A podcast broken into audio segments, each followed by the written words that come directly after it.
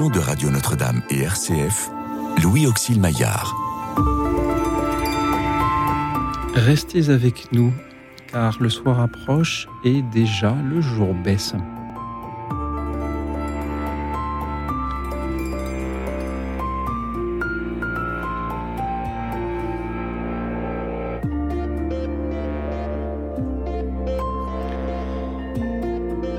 Avez-vous, chers amis, chers auditeurs, une unité de vie entre vos pensées et vos actes?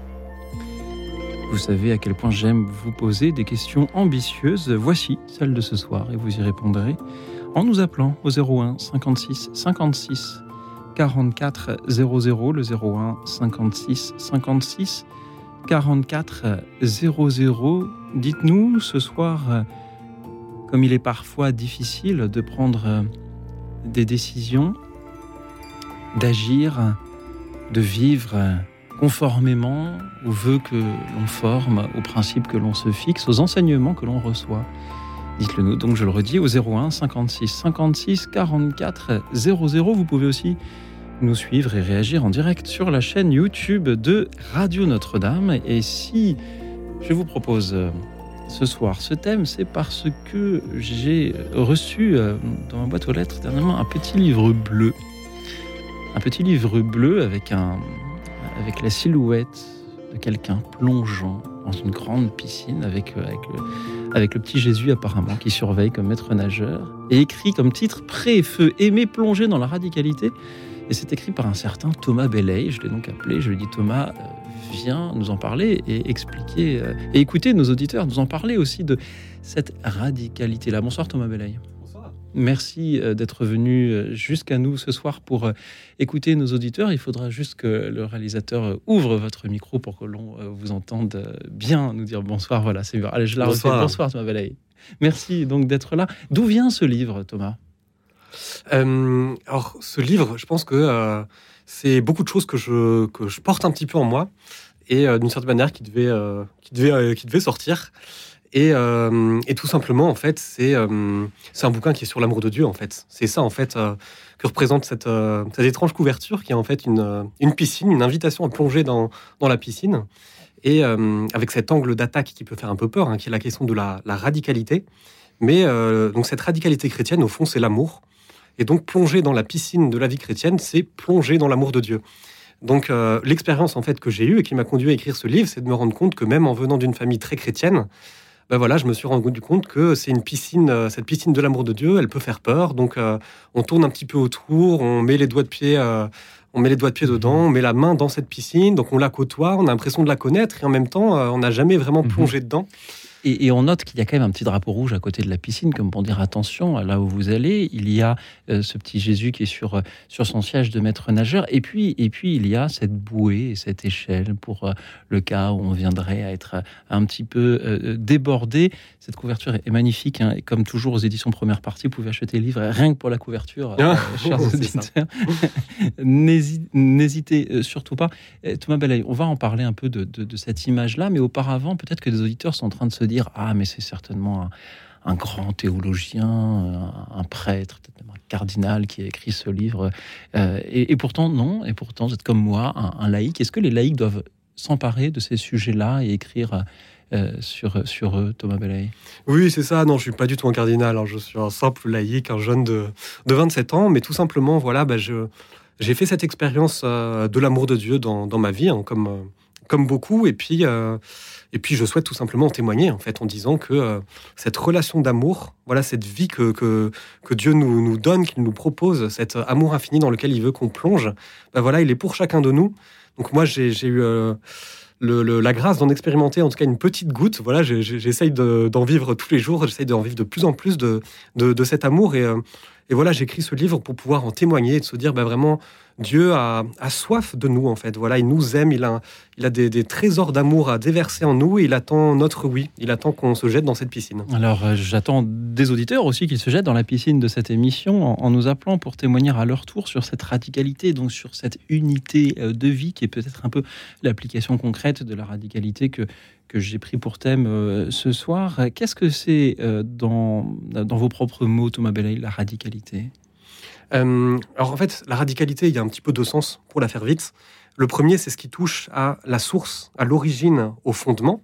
Donc en fait, c'est vrai qu'on a d'abord des images où en fait on va penser à l'extrémisme. Hein. Euh, on pense la radicalité surtout religieuse. On va voir, euh, voilà, peut-être des djihadistes et, tout ça, et peut-être même en fait en milieu chrétien. En fait, on va penser mmh. et voilà, à raison aussi, à des dérives qui ont pu exister dans l'Église catholique et encore aujourd'hui, on peut penser aussi, bah, voilà, aux abus spirituels, aux abus sexuels qui existent. Faut les regarder en face. Et donc moi, ce livre, c'est se dire en fait en quoi on peut encore sauver entre guillemets ce thème de radicalité, ce terme de radicalité, mmh. qui en fait à la base veut pas dire un extrémisme, mais la source, le fondement, l'origine. Et quelle est la source, le fondement, l'origine du christianisme? Bah, C'est d'abord le Christ. Mmh. Donc c'est d'abord ça, une invitation, un retour à une relation vivante avec le Christ, un retour à l'évangile, un retour à, à ce fondement du christianisme qui est se laisser aimer par Dieu, se laisser envahir par son amour pour pouvoir en vivre nous-mêmes et pour pouvoir être mmh. nous-mêmes amour autour de nous. Et donc, dans ce sens-là, ce terme de radicalité, il est opportun parce que euh, justement, il désigne en fait ce, retour aux sources, aux racines. Euh, et, effectivement, après, il y a ensuite une dimension d'absolu, de, quelque chose d'entier, qui encore une fois peut nous paraître être un extrémisme. Et, euh, mais je pense que quand notre radicalité chrétienne, justement, elle est centrée sur, sur cette, personne, cette personne du Christ, euh, qu'on contemple un petit peu cette radicalité du Christ, ben, on voit qu'en fait, on n'est pas dans un, extrémisme, une violence, une manipulation, euh, voilà, des, mauvaises images qu'on pourrait avoir de la radicalité, mais on est quelqu'un, on est sur quelqu'un avec le Christ qui, euh, voilà, qui, qui vit, qui, on pourrait dire qu'il vit un, amour infini pour chacun de nous, mais c'est un amour qui va jamais nous écraser. C'est un amour qui nous permet d'être vraiment nous-mêmes, un amour qui est rempli de douceur, de patience, voilà, de, tendresse. La radicalité, vous le disiez, c'est aussi euh, cette racine, hein, il me semble étymologiquement, la, oui, la racine, radix, La racine, et donc c'est aussi euh, l'arbre et, le, fruit et, la feuille euh, ce que l'on peut contempler, ce que l'on peut euh, euh, goûter également. Est-ce que parler de radicalité, vous avez aussi dit l'origine, le fondement, c'est se concentrer sur l'origine et, le fondement et le, mettre sur un piédestal, l'admirer, ou est-ce que c'est s'autoriser aussi une certaine remise en question, soit de l'origine, soit de tout ce qui a pu pousser par la suite alors, je pense que ça ne nous empêche pas hein, de se dire, bah voilà, dans, le christianisme, euh, il y a aussi un, déploiement euh, historique, il y a, l'Esprit Saint qui nous accompagne, et donc il, y a un regard critique qu'on a aussi à voir. Bah, voilà, aujourd'hui euh, sur, sur, ce qui se produit dans la vie des chrétiens et tout ça. Et en même temps, bah, moi, je reste persuadé quand même que ce fondement, s'il est le Christ, vrai Dieu, vrai homme, qui propose une relation d'amour à chacun de nous, bah, ce fondement-là, il est bon. Il est bon, on peut mettre notre confiance là-dedans, dans le Christ, voilà, qui nous aime, qui, a qui est un projet de, voilà, de, bonté, de salut, de sainteté, de divinisation, comme disent les, pères de l'Église, en jargon théologique. Mais voilà, en fait, ce fondement-là, il est bon. En fait, on peut se reposer dessus. Justement, finalement, c'est euh, peut-être un retour à se dire qu'il y a, a peut-être aussi des, idoles, pour reprendre un terme biblique qui existe, qu'on peut avoir euh, dans notre propre perception du, du, christianisme, dans notre vie chrétienne, des choses sur lesquelles on va s'attacher et qui parfois sont bonnes, mais, pour lesquelles on va accorder plus de place qu'elles ne devraient, et qui au fond vont prendre la place de Dieu, prendre la place du Christ dans notre propre cœur. Et donc, euh, ce livre, c'est aussi un peu une invitation à se dire, bah, voilà, j'ai peut-être des, croyances chrétiennes, des valeurs chrétiennes, euh, une identité chrétienne, des, des choses qui sont bonnes, mais où est-ce que j'en suis par rapport à vraiment d'abord ce centre qui est une relation d'amour, une proposition d'alliance que Dieu a envers moi et envers chacun? Est-ce que c'est quelque chose qui est juste euh, secondaire dans ma vie chrétienne? Voilà, au fond, c'est de se demander peut-être chacun, ben, euh, qu'est-ce que je mets en premier dans ma vie? Est-ce que ça va être d'abord euh, justement ces, valeurs chrétiennes, ces croyances chrétiennes, ou est-ce que c'est d'abord une sorte de, euh, de, relation vivante? Voilà, une relation personnelle, une relation d'amitié avec Dieu. Concrètement, qu'est-ce que cela signifie pour un chrétien? Être plonger dans la radicalité, comme le sous-titre de votre livre euh, et, invite ses lecteurs. Est-ce que cela veut dire euh, aller à la messe tous les jours et, et, à Lourdes deux fois par an Ou est-ce que c'est, ou est-ce qu'il y a des, actes que l'on peut poser, que l'on doit poser? Alors c'est vrai qu'il y a, bien sûr, il y a des actes, il y a des actes qui peuvent être posés, que ce soit des pratiques religieuses ou autres, mais moi, c'est pas d'abord ça ce dont je parle. C'est d'abord, euh, d'une certaine manière, avant d'être dans le faire, avant d'être dans l'action, c'est d'accepter de se laisser faire c'est d'abord d'accepter de se laisser aimer. Donc c'est justement d'abord accepter de, euh, de se dire, ben, avant que je puisse être un chrétien dans le monde qui agit, qui est appelé à avoir une certaine cohérence de vie, voilà, unité de vie, comme on, aura l'occasion d'en parler, ce qui passe par des actes concrets, Mais pour être cette fontaine qui déborde de l'amour de Dieu, il bah, faut d'abord que je puisse moi-même puiser à cette source, moi-même plonger dans la piscine. Voilà, je prends un peu l'analogie au début du livre en disant, bah, c'est quand je plonge pleinement dans cette piscine de l'amour de Dieu qu'au fond, bah, c'est comme on le voit dans les piscines, les personnes qui plongent du haut du plongeoir, bah, en fait, ça crée des éclaboussures autour. Et mhm. donc, pour pouvoir éclabousser de l'amour de Dieu, donc euh, poser des actes concrets, euh, voilà, de, charité, euh, je pense que c'est d'abord nécessaire de recevoir cet amour de Dieu, d'accepter de se laisser aimer. Avant de laver les pieds mhm. des personnes autour de nous, accepter que Jésus lui-même nous lave les pieds. Et après? Et alors après, il y a toute la vie chrétienne qui nous est proposée. Et le résumé, on pourrait se dire, après on pourra le décliner, mais c'est la charité. C'est aimer notre prochain comme nous-mêmes. Mhm. L'aimer dans, toutes les dans toutes les dimensions de notre vie. Euh, cette unité de vie, moi, telle que je la vois, bah, c'est d'abord effectivement le Christ qui en est le centre. C'est de se dire, bah, on a tous différentes dimensions de notre vie, une dimension euh, euh, voilà, de nos loisirs, de notre métier, de notre vie familiale. On a tous différentes dimensions qu'on va essayer de faire coexister. On y arrive plus ou moins bien. Moi, je dis pas que j'arrive mieux que quelqu'un d'autre, mais je crois qu'il y a quelque chose d'un socle solide qui est justement, en fait, quand on laisse Dieu être Dieu dans notre vie, quand on le laisse être, bah, voilà, ce ce, soleil finalement autour duquel on va graviter, ben, c'est comme s'il allait irradier toutes les dimensions de notre vie par son amour et mhm. euh, il allait en quelque sorte unifier les différents domaines de notre vie. Mhm. Parce que parfois, en fait, euh, et je pense que finalement c'est quand même assez concret, ça peut paraître assez abstrait, mais en fait, en tant que chrétien, on peut euh, mettre, je dirais, notre relation à Dieu dans un certain domaine en disant justement, je vais à la messe le dimanche, je laisse à Dieu telle place, mais il y a des choses de ma vie que je ne veux pas lui laisser. Je veux pas lui laisser ma vie professionnelle. Je veux pas lui laisser ma santé. Je veux pas le.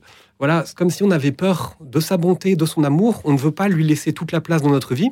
Et du coup, on va créer des domaines dans notre vie dans lesquels euh, notre relation à Dieu, on va la laisser se déployer, d'autres domaines dans lesquels on va avoir euh, du mal à le vivre. Et euh, je pense que. Et l'unité de vie, c'est de n'avoir qu'un seul domaine? Je pense que c'est garder différents domaines de notre vie, mais c'est d'accepter euh, de les ouvrir, je dirais, à la lumière du Christ pour qu'ils mhm. puissent les visiter. Que ce soit encore une fois notre santé, notre vie professionnelle, mhm. notre vie missionnaire, euh, nos, relations avec nos potes. En fait, à chaque fois, Dieu a quelque chose à dire parce qu'en fait, euh, Dieu a un amour infini pour nous qui a tout simplement vocation à se déployer dans toute notre vie parce que mhm. tout intéresse Dieu. Parfois, on se dit, bah, Dieu, ça l'intéresse les grandes choses, les grands choix mais euh, les plus petits détails de notre vie intéressent Dieu et donc je pense qu'on peut tout vivre en Dieu. À chaque fois, Dieu a quelque chose à dire. Bah, figurez-vous, Thomas, que nos auditeurs aussi, à chaque fois, ils ont quelque chose à dire. Et c'est pourquoi je vous propose d'écouter sans plus attendre notre amie Sandrine. Bonsoir, Sandrine. Bonsoir, Louis. Bonsoir à votre invité et à tous les auditeurs, les auditrices. Alors moi, je me lance. Hein. Donc en fait, intellectuellement, je dirais oui, surtout quand la personne en face de nous, euh, on a une confiance dans sa totalité. Maintenant, spirituellement, c'est beaucoup plus compliqué. Donc, pour répondre à la demande de Jésus dans l'unité de vie, en pensée et en action, il faut réunir la tête, le corps, l'âme, même quand on a reçu l'Esprit de Dieu. Et d'ailleurs, je me suis aperçue avec le thème de ce soir que même dans l'amour de Dieu, j'étais, j'avais une reconnaissance handicapée. Donc, euh, comme quoi, vous voyez, euh, voilà. Donc, euh, pour moi, pour combler ce que le Seigneur m'a donné, voilà, il faut être semblable à lui. Pour ma part, il me manque la tête et, le, et les membres, voilà. Je parle spirituellement hein, pour les gens qui ne comprennent pas. Hein. Alors, pour être dans l'unité avec les autres et unis à Dieu, que ce soit dans l'Église ou autre, il faut être déjà soi-même dans l'unité en profondeur avec le Seigneur pour devenir son exemple. Car personne ne peut être comme lui, d'accord? Donc le travail que je fais avec le Seigneur, euh, c'est commencer de l'intérieur vers l'extérieur pour mieux le connaître, mieux connaître Dieu dans sa personne et dans son amour. Donc après, pour, pour, euh, pour que nous puissions éventuellement évaluer le niveau de l'unité, euh, c'est-à-dire ensemble, on est bien d'accord c'est-à-dire les prêtres, euh, les paroissiens, paroissiennes, euh, nous-mêmes, etc. Il faut être la tête, le cœur, le corps, les membres de l'Église dans l'âme, afin d'éviter certaines catastrophes ou l'importance d'être formé sérieusement en prière, en présence du Seigneur, dans la vérité et être saint et irréprochable.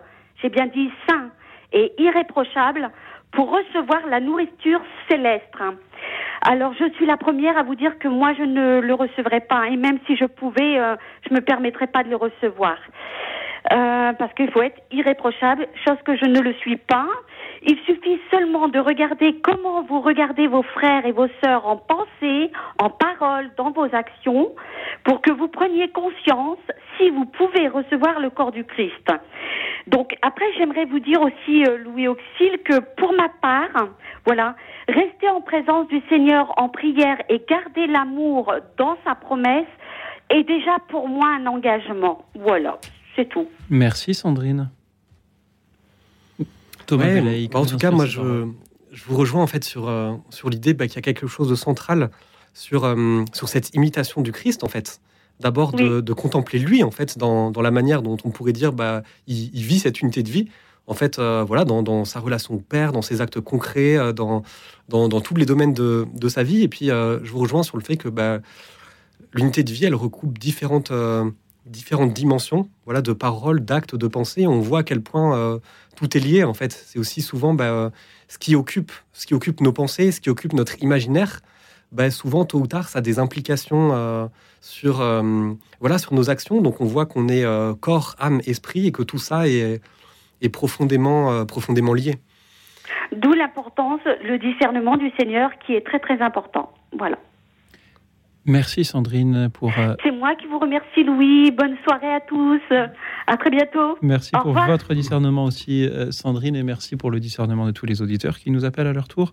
Toujours au 01 56 56 44 00. Avez-vous chers amis une unité de vie entre vos pensées et vos actes?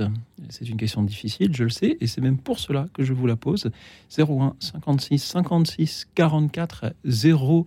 Zéro, merci pour vos appels, vos témoignages, vos méditations pendant que nous écoutons, puisque vous avez été nombreux à nous la demander récemment. La messe de Requiem de Gabriel Fauré, l'introïte et le Kyrie. Écoute dans la nuit, une émission de RCF et Radio Notre-Dame.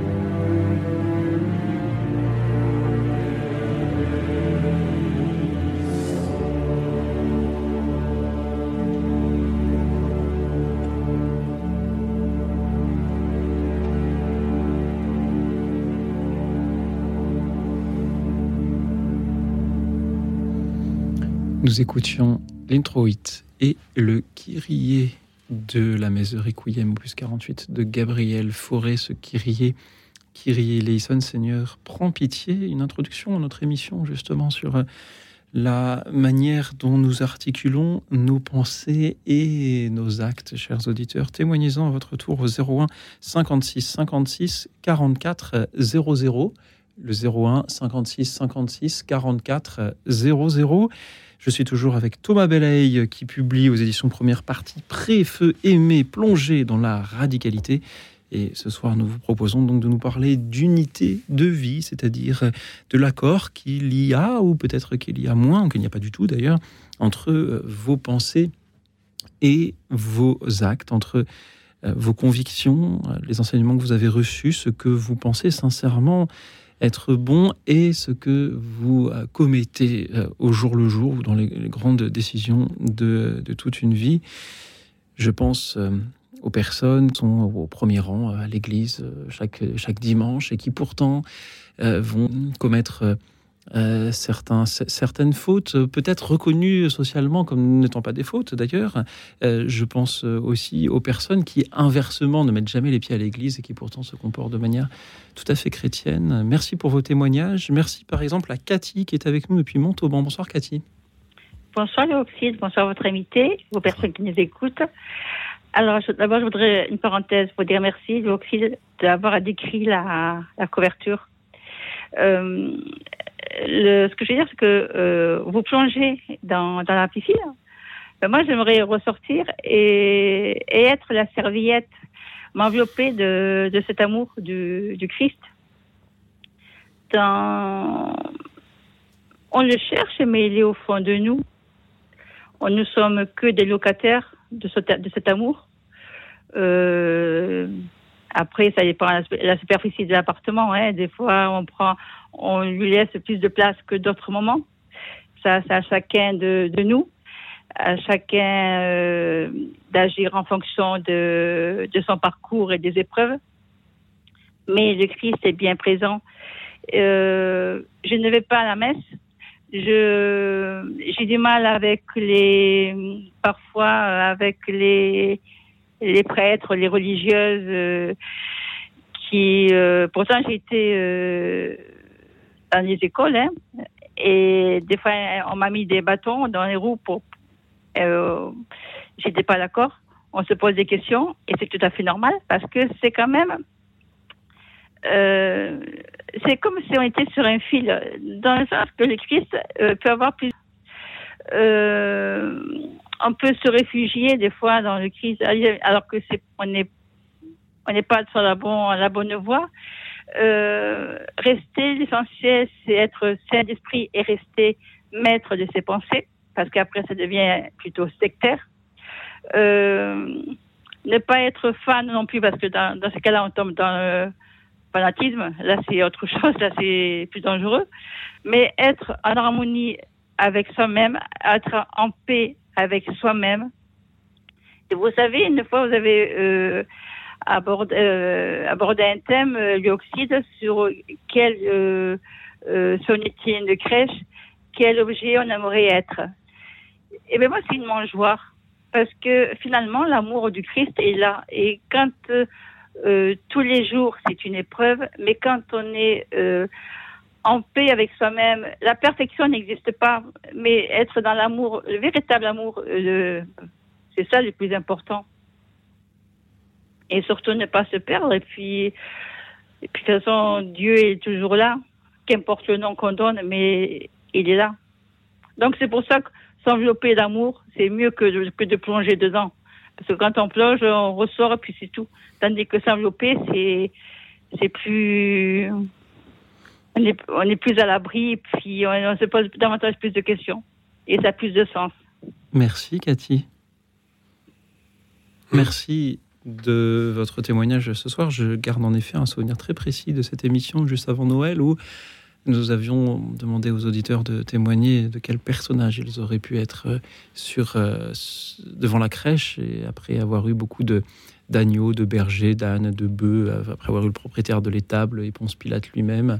Nous vous avions eu la mangeoire par votre témoignage. Merci, Cathy, d'être toujours avec nous pour nous nous donner nourriture de ce témoignage, nous nourrir de vos témoignages. Thomas Belaïque, ressentez-vous en écoutant les paroles de Cathy? Ah, mais moi je trouve ça trop beau, en tout cas, cette image de se dire, euh, d'être euh, enveloppé dans l'amour de Dieu. C'est vrai que le but, c'est pas de se dire, euh, l'image, elle a ses limites hein, de la piscine, de se dire, le but, c'est de plonger puis de repartir en courant.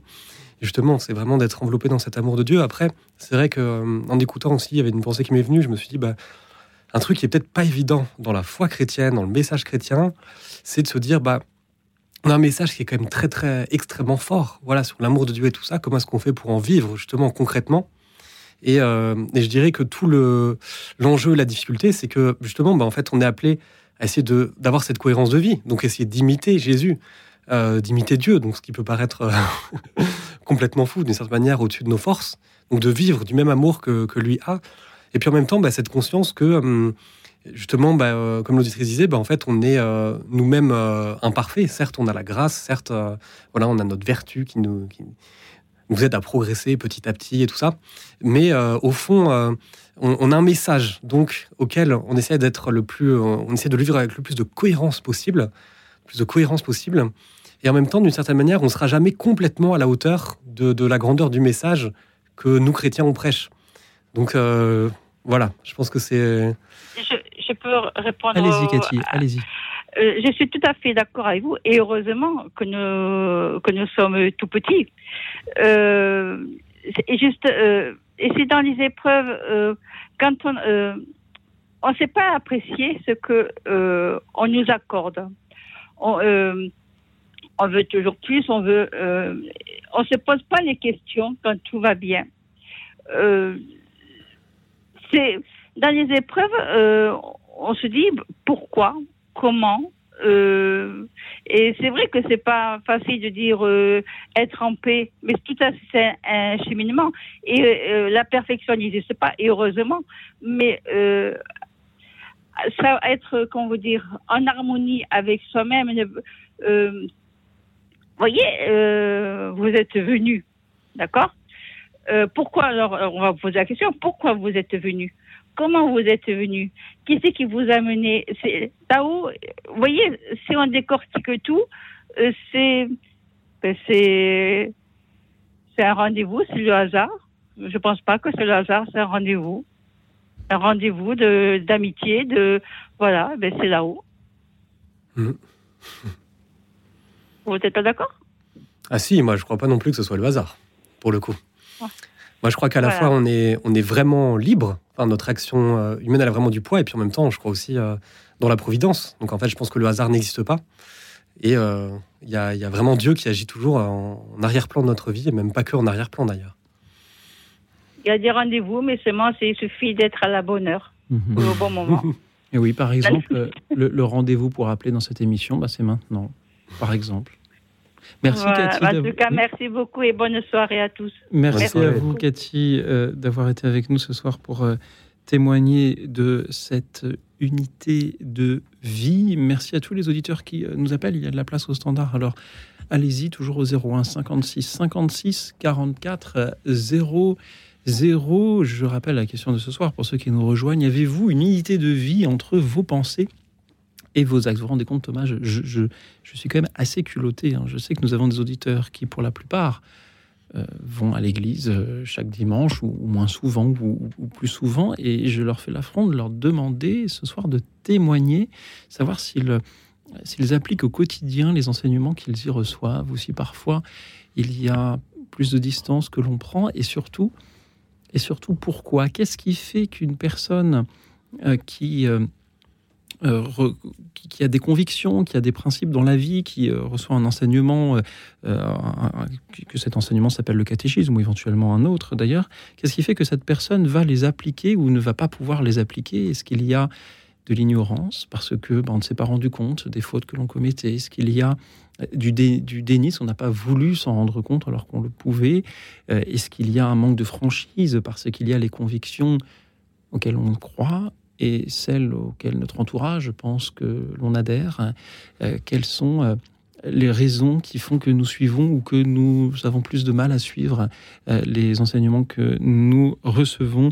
Merci pour ceux qui en témoignent en nous appelant au 01 56 56 44 00. Je voudrais remercier Geneviève qui, sur le chat sur YouTube, cite Saint Paul. Je ne fais pas tout le bien que je voudrais faire, mais parfois je fais le mal que je ne voudrais pas faire. Je crois que Geneviève a très bien résumé notre thème de ce soir, euh, celui de savoir si, chers auditeurs, vous faites le bien que vous voudrez faire et si vous arrivez à éviter de faire le mal que vous n'aimeriez pas faire.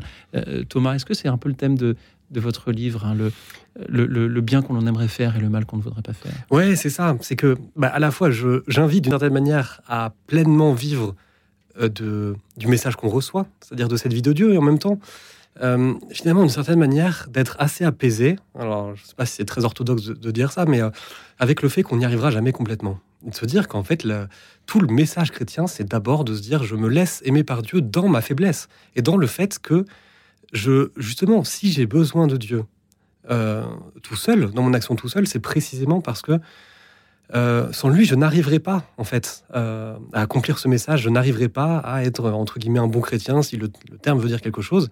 Et donc, euh, j'ai toujours besoin de, de la miséricorde de Dieu, de l'amour de Dieu, en fait. Donc, il y a cette double, cette double dynamique, au fond, de se dire, bah, voilà, plus j'essaye de vivre avec Dieu, plus j'essaye de, de, laisser vivre avec moi, et puis vraiment d'avoir des actes concrets d'amour, de charité, de service, de don.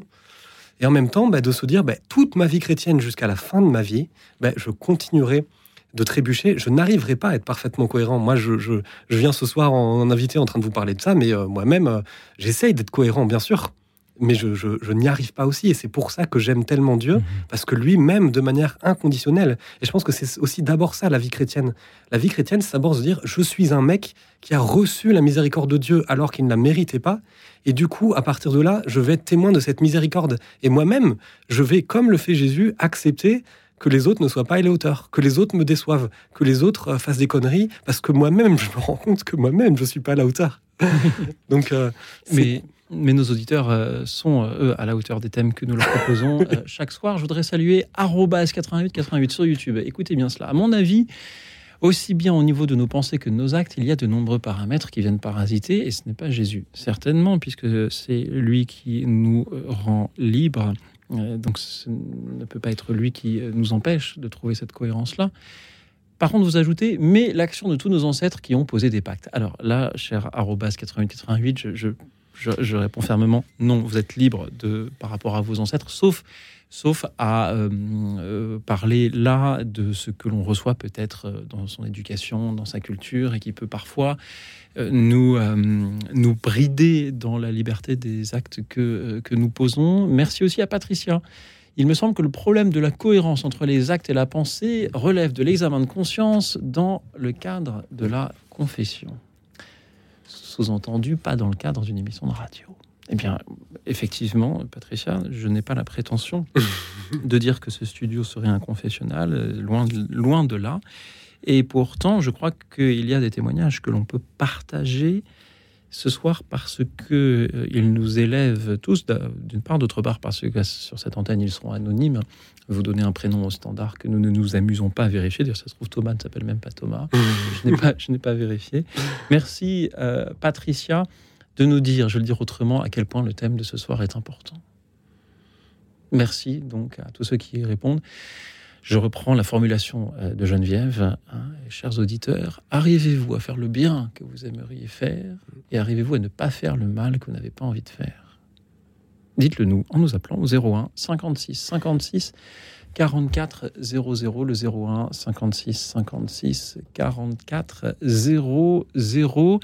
Merci pour vos appels, vos euh, témoignages, vos méditations. Nous allons prendre le temps d'une nouvelle petite pause musicale et puisque que le thème de ce soir, celui de la radicalité de la recherche d'une certaine unité de vie, peut-être un petit peu à contre-courant dans notre époque, un petit peu.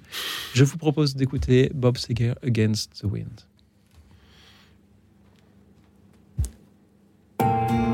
Écoute dans la nuit, une émission de RCF et Radio Notre-Dame.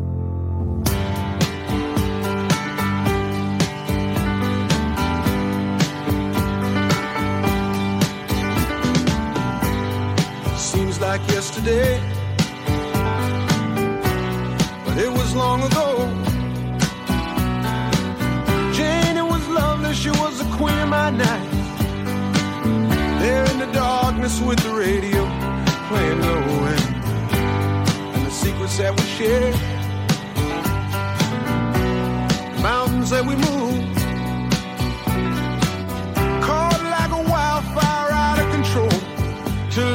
Nothing left to burn and nothing left to prove. And I remember what she said to me. How she swore that it never would end. I remember how she held me oh so tight. Wish I didn't know now what I didn't know then.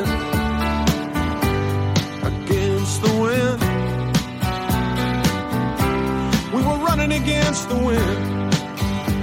We were young and strong. We were running against the wind.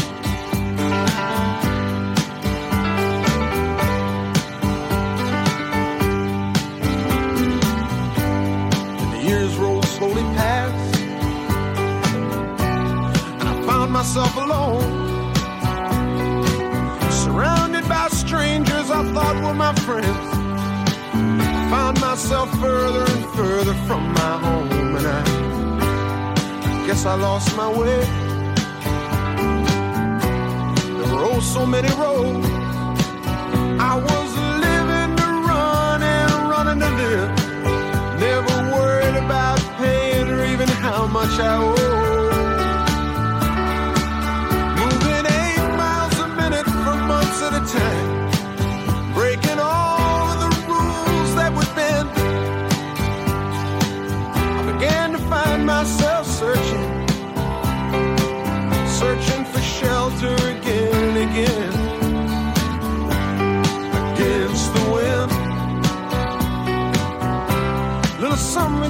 swim.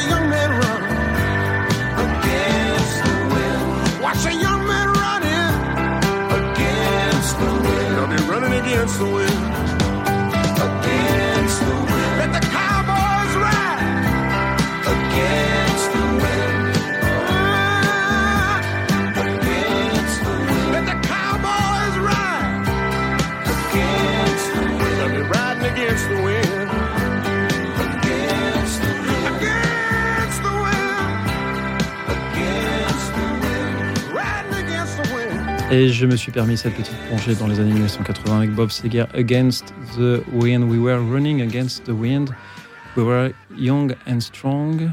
Nous étions jeunes et forts et nous courions contre le vent. C'est un petit peu l'image que l'on a sur la couverture de ce livre. Un pré-feu aimé plongé dans la radicalité par Thomas Belaï qui est toujours à côté de moi pour vous écouter ce soir, chers amis, nous dire si vous aussi vous courez contre le vent en essayant de chercher une petite cohérence dans votre vie entre vos pensées et vos actes. Parlez-nous de ces choix parfois difficiles à prendre, à réaliser. Parlez-nous de ces tensions que l'on peut avoir entre ce que l'on croit être bon et ce que l'on a quand même très très très envie de faire. Voilà, dites-le nous nous appelant au 01 56 56 44 00. Nous nous dirigeons vers Reims pour écouter Gisèle. Bonsoir Gisèle. Bonsoir, monsieur. Bon, alors je, vous appelle. Euh, je, ne suis pas sûre d'être tout à fait dans le thème, hein, mais je, je vous le dis. En 1956, j'étais élève infirmière euh, à l'Hôtel Dieu de Paris. Donc, euh, il y avait des salles communes d'environ 25 malades. Et dans une de ces salles, qui était une salle d'hommes, j'ai donné soin à un clochard, parce qu'en 1956, il y avait beaucoup de clochards dans le quartier euh, des Halles et de l'Hôtel Dieu de Paris, qui se faisaient quelques sous en allant aider les marchands aux Halles. Donc, ce monsieur Clochard avait une jambe couverte d'ulcères. Ce n'était pas et je, je l'ai donc, j'ai donc soigné son ulcère avec, je crois, des bâtons d'argent. Et ce n'était pas un homme clochard que je soignais, mais c'était Jésus. Jésus qui était là avec sa jambe pleine d'ulcères. Et comme il avait soigné et apporté euh, euh, comment dirais-je, le soin à beaucoup de personnes qu'il a soignées. Euh, je crois que j'ai choisi mon métier en me souvenant de ce que Jésus avait fait.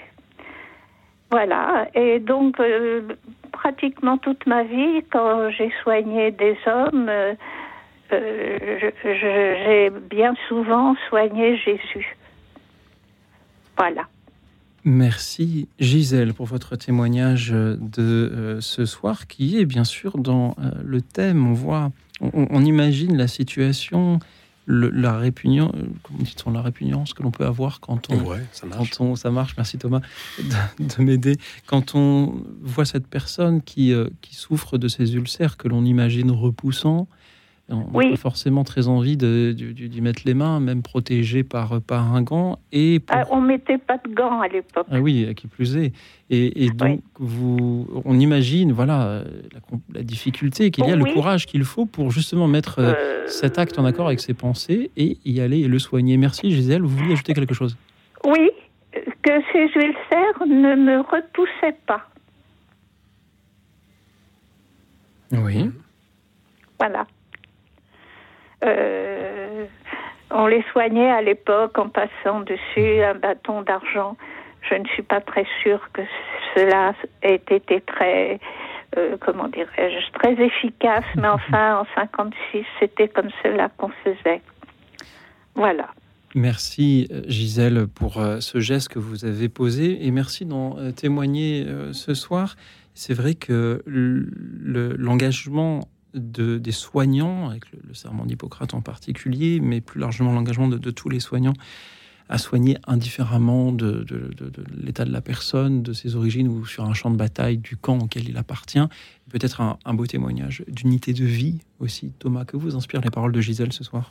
Ouais, bah, je, trouve ça, je trouve très beau et d'autant plus que c'est exactement ce que Jésus nous demande, c'est-à-dire qu'il nous dit bah, concrètement, en fait, dans les pauvres, dans les gens autour de vous, dans les personnes qui sont en galère, en difficulté, euh, ben voilà, il, faut me voir moi. C'est c'est moi que vous soignez, c'est moi que vous voyez. Ben, ce que vous faites au plus possible d'entre vous, c'est à moi que vous le faites. Et donc, c'est de se dire, bah voilà, si vraiment on est chrétien, si vraiment bah, il y a cet amour de Dieu que si on aime vraiment Dieu, ben ça se concrétise par des, actes concrets euh, autour, euh, auprès des personnes autour de nous. Et, Et, euh, et, je trouve que votre exemple, en fait, il illustre hyper bien. Et je me disais, en fait, c'est aussi ça qui fait notre joie, je trouve. Même si, ben voilà, ça peut être compliqué d'être cohérent entre euh, parfois nos, ce en quoi on croit, nos, convictions, nos valeurs les plus profondes, et puis nos actes. Mais en fait, je crois que quand on arrive à avoir cette cohérence, les moments où on arrive entre nos valeurs profondes et d'arriver à les mettre en application, ben, il y a justement, en fait, c'est là qu'il y a une sorte d'unité de vie. Il y a quelque chose qui colle, il y a quelque chose qui vient, euh, qui vient s'harmoniser, qui donne une certaine paix. Euh, et qui vient enlever en fait cette division mmh. intérieure qu'on peut avoir à, ne pas trop savoir justement quelles sont nos valeurs profondes, dans quoi s'impliquer, euh, quels sont les actes à poser. Et euh, je crois que quand bah, voilà, on, est, on, a cette cohérence entre nos, nos convictions les plus profondes et puis nos actes, bah, voilà, ça donne une, une, harmonie, quoi, une paix. Mmh. Merci encore à vous, Gisèle, pour ce témoignage. On y mesure à quel point la force dans les convictions permet de justement de, de ne plus se sentir repoussé par la, la, laideur des plaies que l'on a à soigner chez son prochain. Merci Gisèle de nous inspirer par vos paroles. Nous allons à présent écouter Bernard qui nous appelle de Poitiers. Bonsoir Bernard. Bonsoir bonsoir à votre, à votre invité. Alors voilà, moi c'est un petit témoignage Bon, euh, bon, euh, je suis passé dernièrement par une opération euh, très importante. Hein. je dis bien très importante, mais avant cette opération, j'étais en soins, bien sûr, en hôpital et puis à domicile. Et je peux vous dire que j'ai souffert terriblement. Je pèse bien les mots. Terriblement. C'était extrêmement douloureux. Et tout ce temps-là, je dis bien tout ce temps-là, le Seigneur était à côté de moi. Et dans ma souffrance, je dis bien dans ma souffrance, dans ma douleur, je louais, je louais Jésus. Parce que je lui disais, Seigneur, moi, je, souffre cruellement en ce moment, c'est vrai. Mais toi, tu as encore beaucoup plus souffrir que moi parce que tu étais exposé nu au colibé. Tu étais flagellé. On t'a insulté. On t'a battu. On t'a torture, on t'a crucifié. Et tout ça pour moi et pour la multitude. Moi, je, ne peux que te dire merci parce que tu es toujours à côté de moi. Et je louais le Seigneur malgré la souffrance que j'avais. Et pour vous dire, euh, je ne sais pas si je suis un bon chrétien ou un mauvais chrétien, bon, euh, Dieu seul le sait, mais tout le bien que je peux faire, je le fais avec joie, avec beaucoup d'humilité. Je me permets de le dire tout simplement. Euh, c'est vrai, je le dis, c'est pas c'est pas très modeste de ma part, mais je tiens quand même à le dire. Tout ce que je fais envers mon prochain, c'est avec beaucoup d'humilité et parfois même, je vais vous dire, Louis Auxil, eh bien, il m'arrive de pleurer intérieurement quand je vois toute cette misère du monde oui, je ne pleure pas devant euh, celui à qui je vais donner quelque chose, à qui je vais parler, à celui ou à celle, bien sûr. Mais intérieurement, je pleure beaucoup, mais je prie beaucoup. Et puis, il y a tellement l'espérance du Seigneur qui est toujours présent, lui, l'Éternel, notre Dieu. Voilà ce que je voulais dire. Merci Bernard. Merci pour euh, ces paroles qui vont encourager toutes les personnes qui traverseraient aussi euh, des épreuves euh, d'une telle difficulté. Bernard, est-ce que ce n'est pas un peu comment, comment dire un peu courageux, de, un, peu, un peu téméraire même de parler de sa propre humilité? Pardon de vous poser cette question, mais je vous la pose quand même. Oui, téméraire de parler de, de mon expérience. C'est ce que vous voulez dire? De sa de, de, parler de sa propre humilité. Euh, oui. humble, oui, mais, oui, mais, oui, mais j'ai l'habitude de dire ce que je pense euh, en toute honnêteté, en toute simplicité, et surtout pour euh, euh, ne serait-ce qu'au niveau du témoignage, si cela peut, peut, peut redonner l'espérance. Hein, voilà, bon, c'est, je crois que c'est ça l'essentiel. Mm-hmm. Parce que Christ a tellement été à côté de moi, à côté de nous tous au fond. Lui, notre Seigneur, cet agneau sans tâche qui a été crucifié. Mais que sommes-nous Nous, nous ne serons jamais parfaits. Lui seul est parfait, lui seul est saint. Mais nous tendons, nous tendons à marcher dans ses pas, et c'est ça qui est important. Et surtout pour l'éternité. Nous ne serons jamais parfaits, nous dites-vous Bernard. Et pourtant, il est difficile de témoigner de ces imperfections. Là, je, vois les, tous, les appels d'auditeurs qui arrivent et, et, la plupart veulent nous dire à quel point ils sont en cohérence entre leurs pensées et leurs actes, à quel point ils arrivent à faire le bien qu'ils aimeraient faire et ils arrivent à ne pas faire le mal qu'ils n'aimeraient pas faire. Oui, oui, c'est, oui bien sûr, c'est Saint Paul. Bien sûr, mais je, vois, je mesure à quel point il est, il est difficile de témoigner de ces imperfections. Oui, c'est vrai, mais nous en avons tous. Quoi qu'on en dise. Et, euh, voilà, mhm. nous sommes humains, nous ne, nous pouvons pas nous comparer avec le Seigneur, mais, mais, mais marchons dans ses pas, et c'est lui qui fera le reste. Nous, il s'est fait faire un pas, et lui, il en fait dix. Mhm. Bernard, merci d'être avec nous. Thomas que vous inspire ces paroles. Ouais, moi de plus en plus par rapport à la question des imperfections, euh, je suis vraiment convaincu que, d'une certaine manière, c'est vraiment en, les assumant, en les vivant pleinement bah, sous le regard de Dieu que euh, qui peut vraiment agir justement. De se dire, bah, réjouissons-nous d'arriver à être en cohérence quand on y arrive. Voilà, parce que je pense que ça, donne, ça donne une vraie joie. Et puis en même temps, bah, pour tout le reste, même euh, même nos, voilà, dans, nos pires faiblesses, dans nos pires difficultés, dans ce qu'il y a de, plus sombre en nous, dans ce qu'on n'arrive pas, ben en fait, dans ces lieux où nous-mêmes, en fait, on n'arrive même pas à, se pardonner, à se regarder en face, ben c'est là que, que, en fait, le Dieu, il, il déverse ces, torrents d'amour et de miséricorde et qu'il accepte de regarder dans ce qu'il y a de, de, plus mhm. noir en nous. Et donc, d'une certaine manière, bah, voilà, notre, notre, faiblesse, notre pauvreté, notre imperfection, bah, quand on l'assume pleinement, quand on la présente devant Dieu, bah, euh, Dieu, lui, lui ça lui fait pas peur. Lui, ça lui fait pas peur. Absolument. Moi, vous voyez, euh, euh, cher frère, je me permets de vous appeler frère parce que quelque part vous l'êtes aussi. Vous êtes mon frère en Christ. Hein. Bon, eh bien, eh bien, euh, chaque soir, hein, dis bien chaque soir, j'ai fait mon examen de conscience. voilà. Bon, j'ai voté, j'ai fait du bien, j'ai voté, mais mais, mais je, le reconnais devant devant le Seigneur. Voilà, en lui disant, bah, tu sais, Seigneur, voilà, j'ai pas fait ce que j'aurais dû faire. Et ben demain, ça ira sans doute beaucoup mieux. Hmm. Merci Bernard. Merci d'avoir été avec nous et merci de d'accepter, d'assumer la difficulté du sujet de ce soir. Je voudrais saluer Patricia qui nous suit en direct sur YouTube.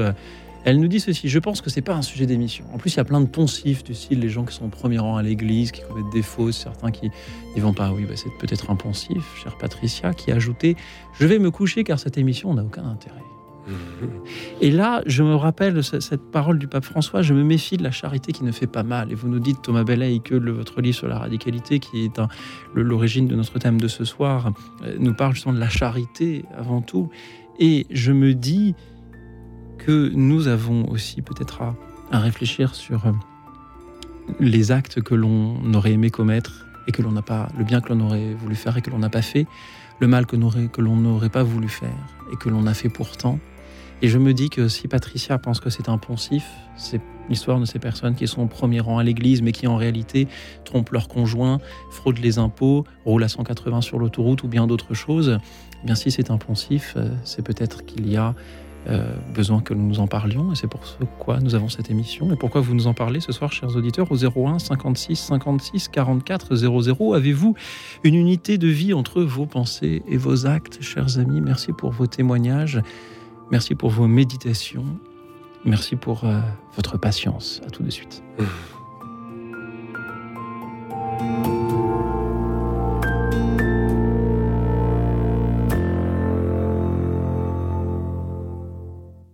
Radio Notre-Dame, les auditeurs ont la parole. J'écoute assez régulièrement le chapelet. Prier le chapelet, ça peut être un peu fastidieux. Ça peut être un moment où on se sent un peu seul et partager les intentions de prière des autres auditeurs et savoir que ses propres intentions vont être portées par les personnes qui prient à la même heure, au même moment, parfois dans le monde entier, à l'autre bout de la France. Ça crée une communion des saints. C'est très réjouissant, c'est très porteur. Partager ce temps de prière avec l'Église universelle, c'est quelque chose qui me réjouit le cœur. Pour soutenir Radio Notre-Dame, envoyez vos dons au 6 boulevard Edgar Quinet, Paris 14e ou rendez-vous sur www.radionotre-dame.com. Merci.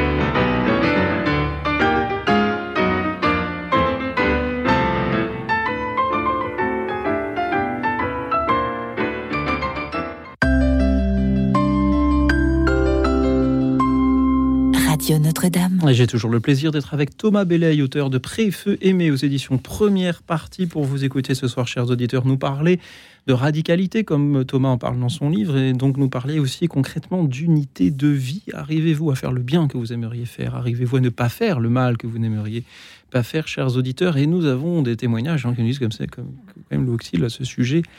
euh, ce soir est, est exigeant. Oui, il l'est, chers auditeurs, et vous y répondez quand même au 01 56 56 et 44 euh, 00. Alors certains peut-être euh, se disent, comme l'Oxy, il est gonflé, il nous pose cette question, lui-même il n'y répond pas. Mais c'est que vous, vous êtes anonyme et moi je ne le suis pas, chers amis, et je ne voudrais pas étaler ma vie privée en direct. Et pourtant, il y aurait bien des choses à dire. Je pourrais euh, vous parler de toutes ces occasions où je choisis mes thèmes et mes, invités à la veille d'une émission parce que je n'ai pas assez travaillé. D'ailleurs, Thomas, c'est quelque chose.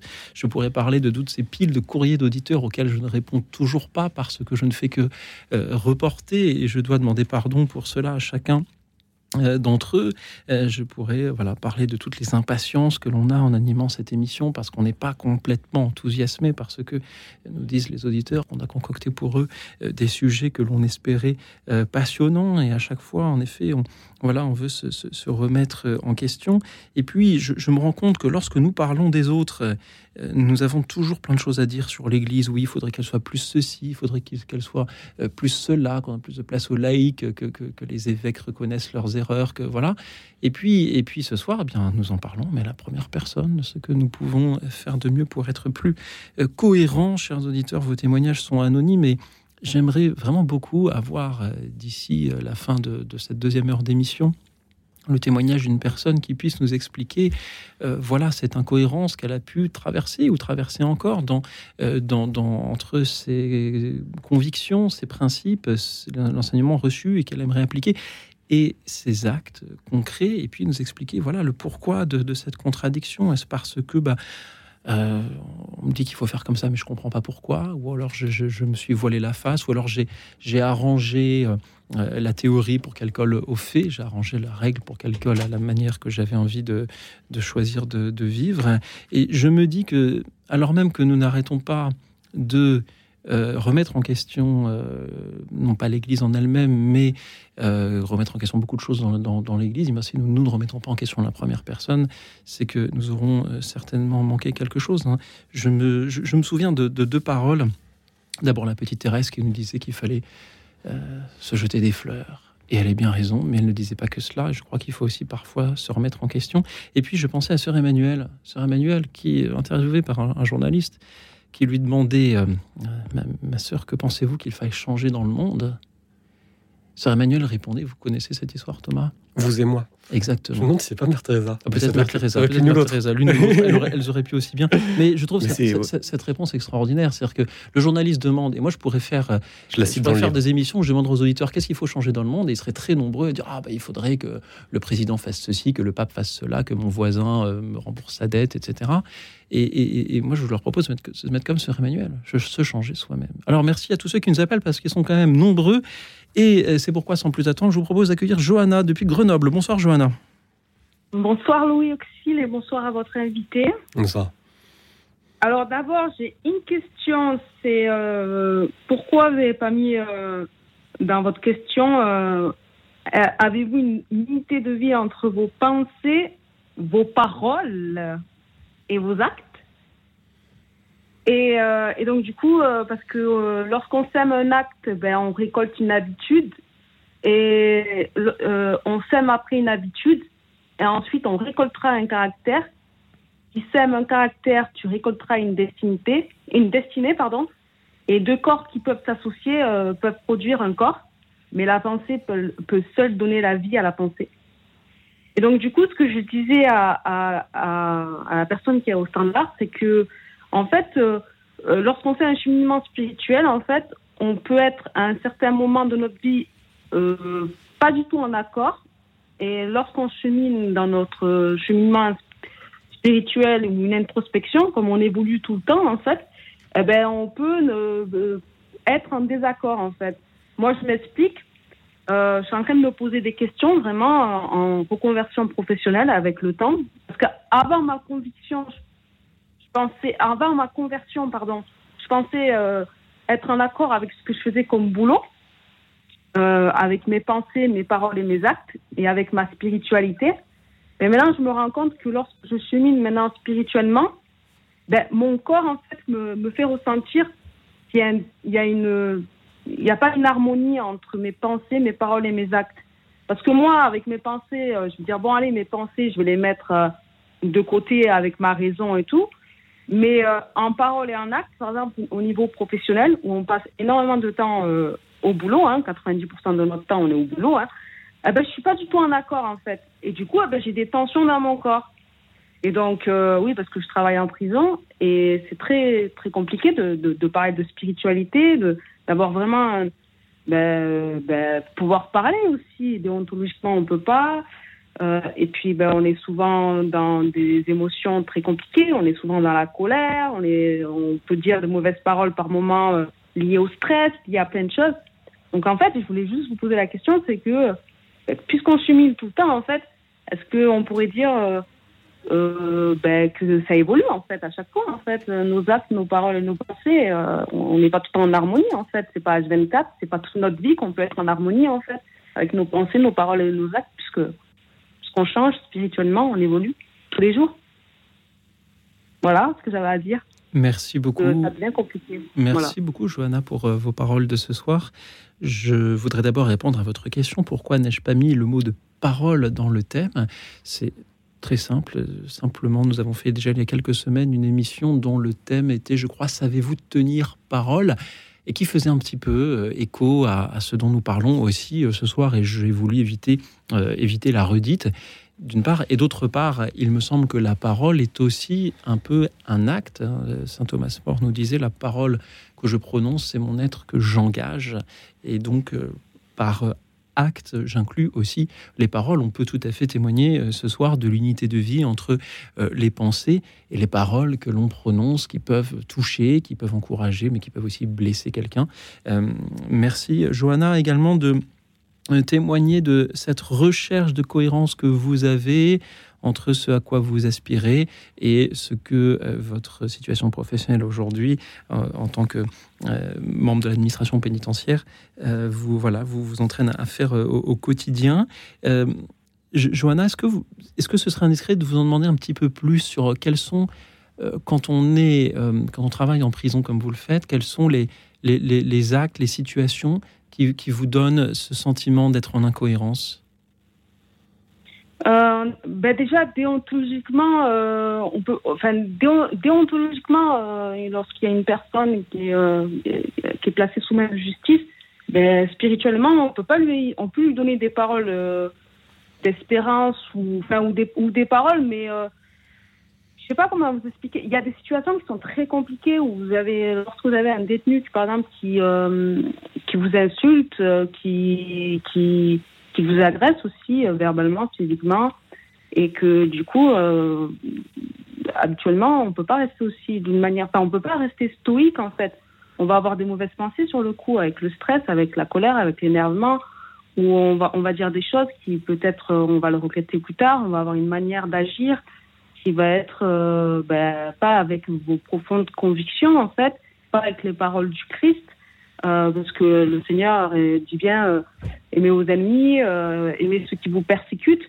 Et je peux vous dire qu'au quotidien, un, un jour ça va, deux jours ça va, bon, quelquefois ça va, mais tous les jours c'est compliqué en fait. C'est compliqué de, de rester simple, de ne pas répondre, de, ne serait-ce que dans la pensée déjà, rien que dans la pensée.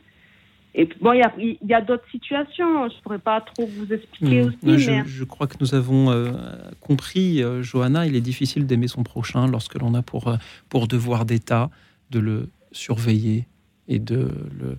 De, alors même que le, le- le bon Dieu veut nous rendre libres, de d'appliquer la privation de liberté décidée par, par la société. Johanna, j'espère ne, ne pas travestir vos propos. Restez avec nous. Peut-être que Thomas aimerait réagir à ce qui vient d'être dit.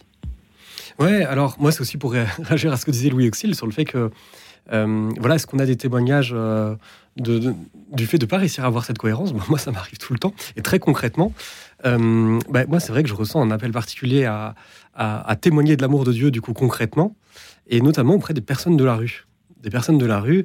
Et, du coup, il y a des tas de moments, c'est vrai que euh, j'y arrive pas du tout. Et c'est en ce sens-là, en fait, que je m'en suis rendu compte que par moi-même, je n'y arrive pas par moi-même, je n'y arrive pas. Donc ça veut dire concrètement, parfois, ben, il y a des personnes, euh, des personnes de la rue, je sens bien en fait que euh, Dieu m'appelle à les aimer, à faire quelque chose, et puis euh, je, voilà, je détourne le regard, je me mets à regarder mon livre ou je sais pas quoi, et là je sens justement cette, cette distorsion en moi. Donc en fait, d'une certaine manière, c'est pour ça que c'est pas du spiritualisme, de dire vraiment de compter sur Dieu pour qu'on puisse aimer les gens autour de nous. Moi, je- j'en vois le concret vraiment, mais tous les jours dans ma vie, c'est-à-dire toute ma vie, je me rends compte que quand je compte sur moi-même pour essayer de vivre la foi chrétienne, pour essayer d'aimer, de servir les gens autour de moi, ben en fait, je vois que directement, je préfère mon petit confort.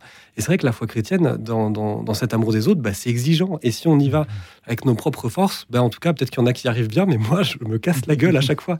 Et au fond, c'est plus je me rends compte que je n'y arrive pas, plus je me dis, ben, Seigneur, vraiment, euh, ce- ce- cette personne de la rue, euh, viens, viens l'aimer à travers moi. Et, euh, et, et du coup, c'est un peu le, le message bah, que, je, que je donne dans mon livre, c'est de se dire, bah, pour qu'on puisse être vraiment des, des canaux de cet amour, pour qu'on puisse être des chrétiens cohérents, vraiment que notre cœur soit donné à Jésus, pour que ce, ce soit vraiment lui qui, euh, qui, qui aime et que ce soit son amour qui transparaisse. Merci Thomas, merci Johanna. Ben, merci pour vos belles paroles, mais euh, va falloir offrir tout ça au Seigneur, hein, parce que c'est compliqué euh, tous les jours, hein, surtout dans notre société actuelle. hein. Ouais. Voilà. Ben, merci beaucoup, merci pour votre, euh, votre belle émission, comme d'habitude. Merci à vous, Johanna. Merci. Vous nous dites que c'est compliqué tous les jours, mais c'est peut-être euh, qu'il y a d'autant plus besoin de chrétiens et de chrétiens qui témoignent. C'est aussi pourquoi je vous propose d'écouter Laurent qui va témoigner justement euh, depuis euh, la Marne, je crois. Bonsoir Laurent. Oui, bonsoir euh, Louis Auxil. Et bonsoir à votre invité. Alors effectivement, moi je, je voulais témoigner euh, du fait que pour moi je ne voyais pas vraiment de distorsion entre ma pratique religieuse ou ma foi et, et, euh, et ce que, et ce dont j'en vis, ou en tout cas la façon dont je vis. Et parce que je m'imprègne euh, chaque jour et peut-être aussi que l'expérience, euh, le fait que avec les années, les dizaines d'années qui passent, on peut mieux appréhender la providence au quotidien dans sa vie, avoir un regard peut-être plus plus sensible à la présence de Dieu, à l'amour de Dieu, euh, à travers ce qu'on a vécu, à travers les épreuves des fois très difficiles, euh, mais de se rendre compte que euh, bah, même si on n'est pas parfait, même si on peut pas aimer tout le monde, même si on ne peut pas, on détourne ce regard des clochards, euh, même s'il y a des choses qui nous font mal, qui nous font peur, euh, eh bien, moi, les petites miettes qui tombent de la table, je m'en contente. Et je trouve que quand je regarde dans ma vie au quotidien, que ce soit les oiseaux, les fleurs, euh, la nature, notre belle planète, euh, les sourires des gens qu'on rencontre, les gens fantastiques qu'on rencontre. Euh, je me souviens d'avoir euh, eu la chance de rencontrer Jean-Paul II, enfin, ou d'autres personnes, même des gens très simples euh, de mon village, mais qui m'ont apporté une écoute, qui m'ont apporté des attentions, un partage, un respect. Euh, et donc, eh ben, au final, je pense que quand on prie, quand on met Dieu au centre de sa vie et qu'on sait regarder les petits dons et qu'il nous fait ou la grande foi qu'il nous offre, euh, puisque c'est une grâce immense, euh, et bien en fait on s'aperçoit que petit à petit euh, on, on progresse et même si on n'est pas, en- plus si on médite un certain nombre de saints, que ce soit Saint Paul ou Saint Pierre, euh, ils ont euh, Saint Pierre a renié Jésus trois fois, mais il est devenu le, le chef euh, euh, de l'Église. Euh, Saint Paul avait a persécuté les chrétiens et ensuite il s'est converti. Donc c'est ça qui est fantastique, c'est que grâce à Dieu, enfin grâce à Jésus, on sait que Dieu est présent dans nos vies. C'est un idéal et ça nous permet de nous grandir. Et quand on est un petit peu à l'écoute et qu'on progresse marche par marche, eh ben, on peut arriver à, à une satisfaction euh, énorme. Mais il faut aussi, je pense, de l'humilité et pas forcément vouloir atteindre un objectif trop rapidement et trop ambitieux. Il faut savoir s'accepter avec nos défauts. Enfin, moi, en tout cas, je sais que j'ai un certain nombre de défauts qui ne sont pas en, en conformité avec l'idéal d'un chrétien, euh, mais j'ai appris à l'accepter et, et là aussi, ben, à essayer de travailler un petit peu chaque jour ou de progresser petit à petit pour euh, voilà faire en sorte que du coup, ma foi, je la vis vraiment comme un don, mais je la vis pleinement. Merci Voilà. Laurent. Merci infiniment Laurent pour vos, vos belles paroles. Heureusement, heureusement que vous avez des défauts, sinon vous ne pourriez pas avoir la qualité d'en parler si bien.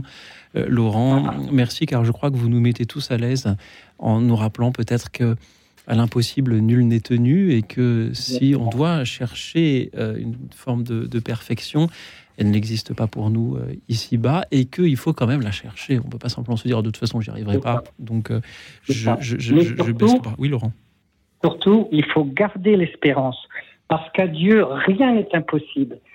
Et on peut très vite progresser ou très lentement, mais on progresse, c'est sûr. Enfin, en tout cas, moi, c'est comme ça que je le vis. Thomas.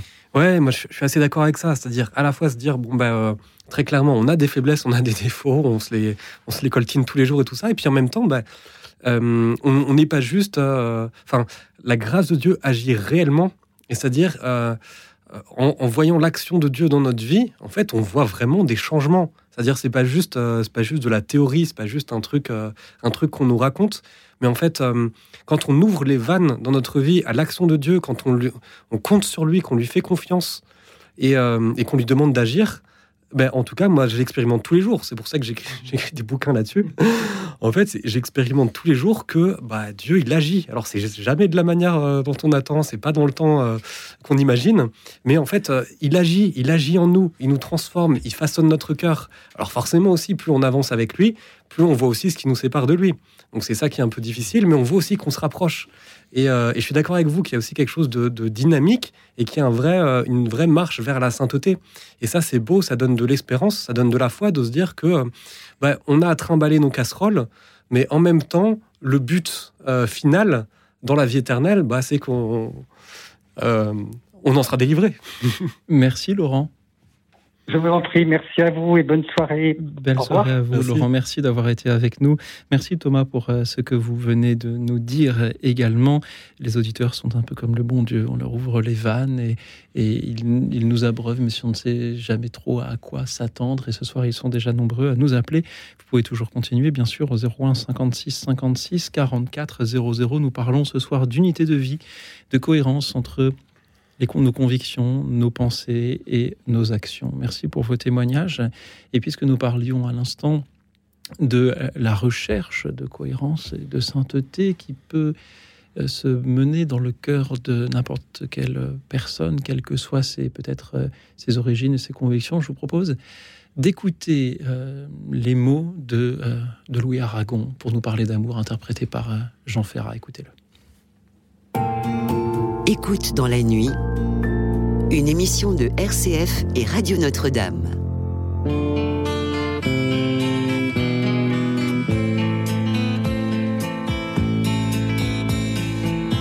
Oh mon jardin d'eau fraîche et d'ombre, ma danse d'être mon cœur sombre, mon ciel des étoiles sans nombre, ma barque au loin douce à ramer. Heureux celui qui devient sourd au chant s'il naît de son amour, aveugle au jour d'après son jour, ses yeux sur toi se le fermer. Heureux celui qui meurt d'aimer heureux celui qui meurt d'aimer. D'aimer si fort ses lèvres closes qu'il n'ait besoin de nulle chose, hormis le souvenir des roses, à jamais de toi parfumé celui qui meurt, même à douleur, à qui sans toi le monde est l'heure, et n'en retient que tes couleurs, il lui suffit qu'il t'ait nommé. Heureux celui qui meurt d'aimer, heureux celui qui meurt d'aimer. Mon enfant, dit-il, ma chère âme, le temps de te connaître aux femmes, l'éternité n'est qu'une pâme au feu dont je suis consumé. Il a dit aux femmes et qu'il taise le nom qui ressemble à la braise, à la bouche rouge, à la fraise, à jamais dans ses dents formées. Heureux celui qui meurt d'aimer heureux celui qui meurt d'aimer. Il a dit aux femmes, et s'achève ainsi la vie, ainsi le rêve, et soit sur la place de grève ou dans le lit accoutumé. Jeunes amants, vous dont c'est l'âge, entre la ronde et le voyage. Fou, ces pariants qui se croient sages, criez à qui vous veut blâmer. Heureux celui qui meurt d'aimer, heureux celui qui meurt d'aimer.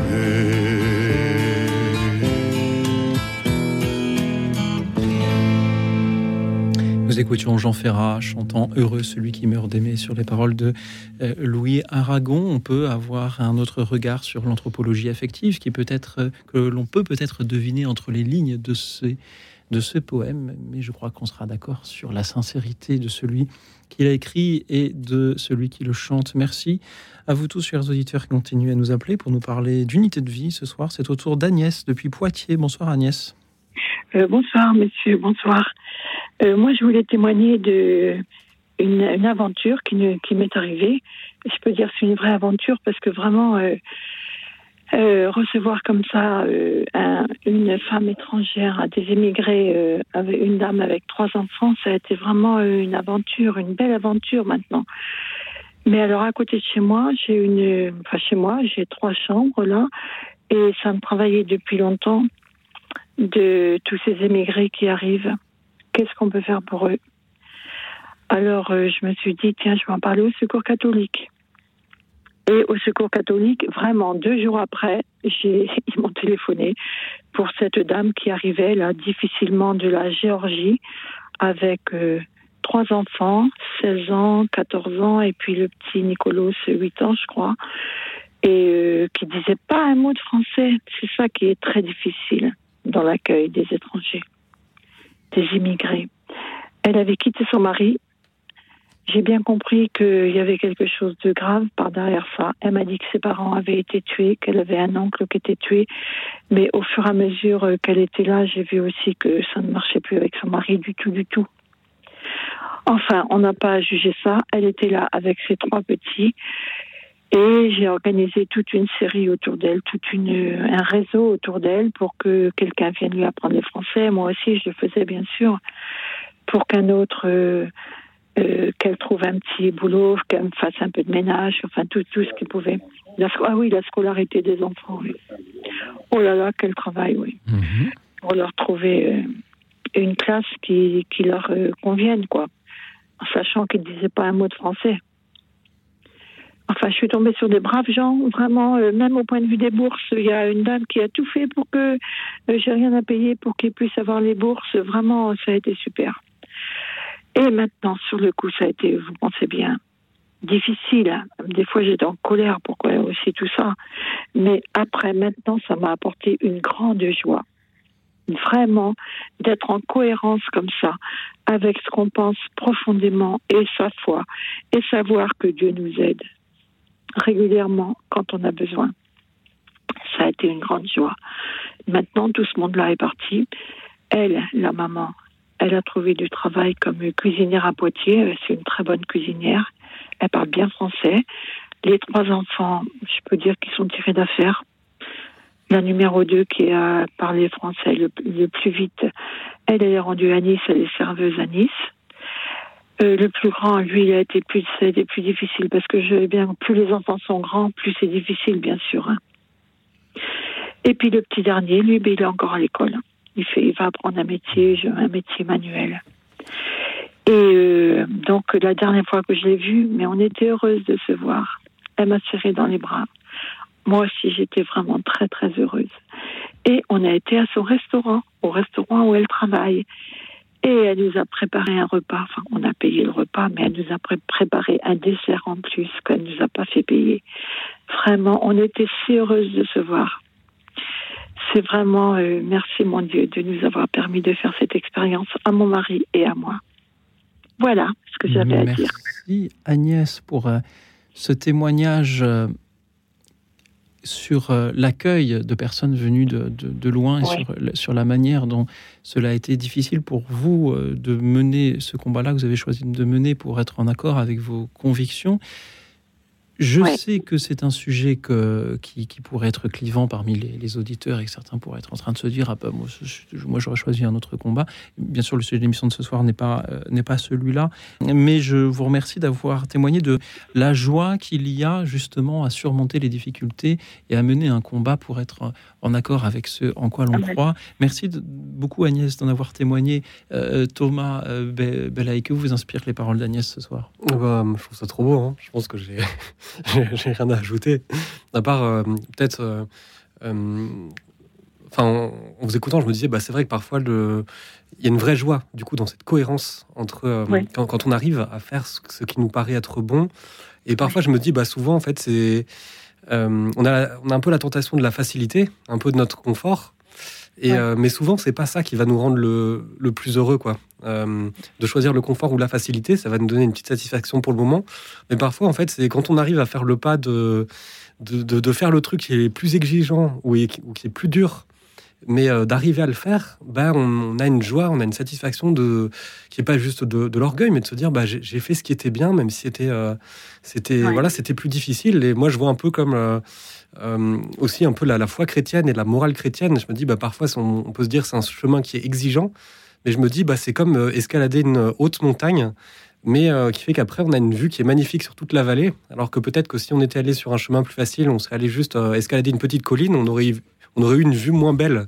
Donc parfois, effectivement, on posait des, des actes comme ça qui sont, qui sont exigeants, qui sont difficiles, qui nous coûtent, où on doit se détourner de, de, de notre, de, de notre, de notre confort. En fait, au final, ça nous donne vraiment une joie plus grande. Quoi.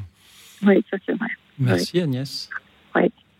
Allez, bonne soirée à tous. Bonne soirée, bonne nuit à vous euh, Agnès et bonsoir à Jean-Daniel qui nous rejoint depuis quand Bonsoir Jean-Daniel. Bonsoir Jean-Daniel. M'entendez-vous?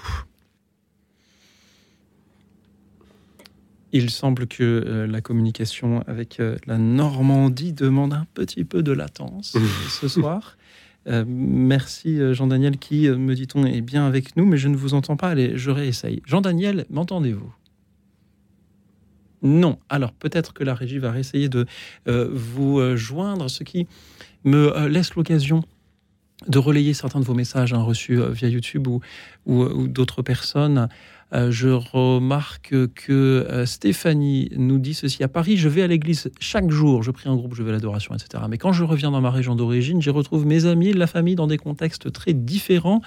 Et c'est plus un effort de me recentrer sur euh, la parole, la vie de foi, dans un contexte totalement autre.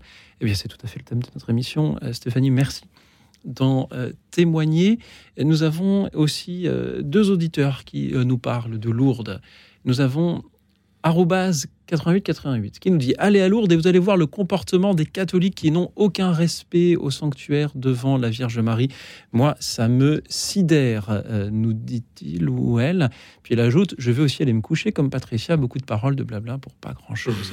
Je salue également Serge qui nous écoute depuis euh, Champs-sur-Marne, a été hospitalier à Lourdes, déçu par les catholiques.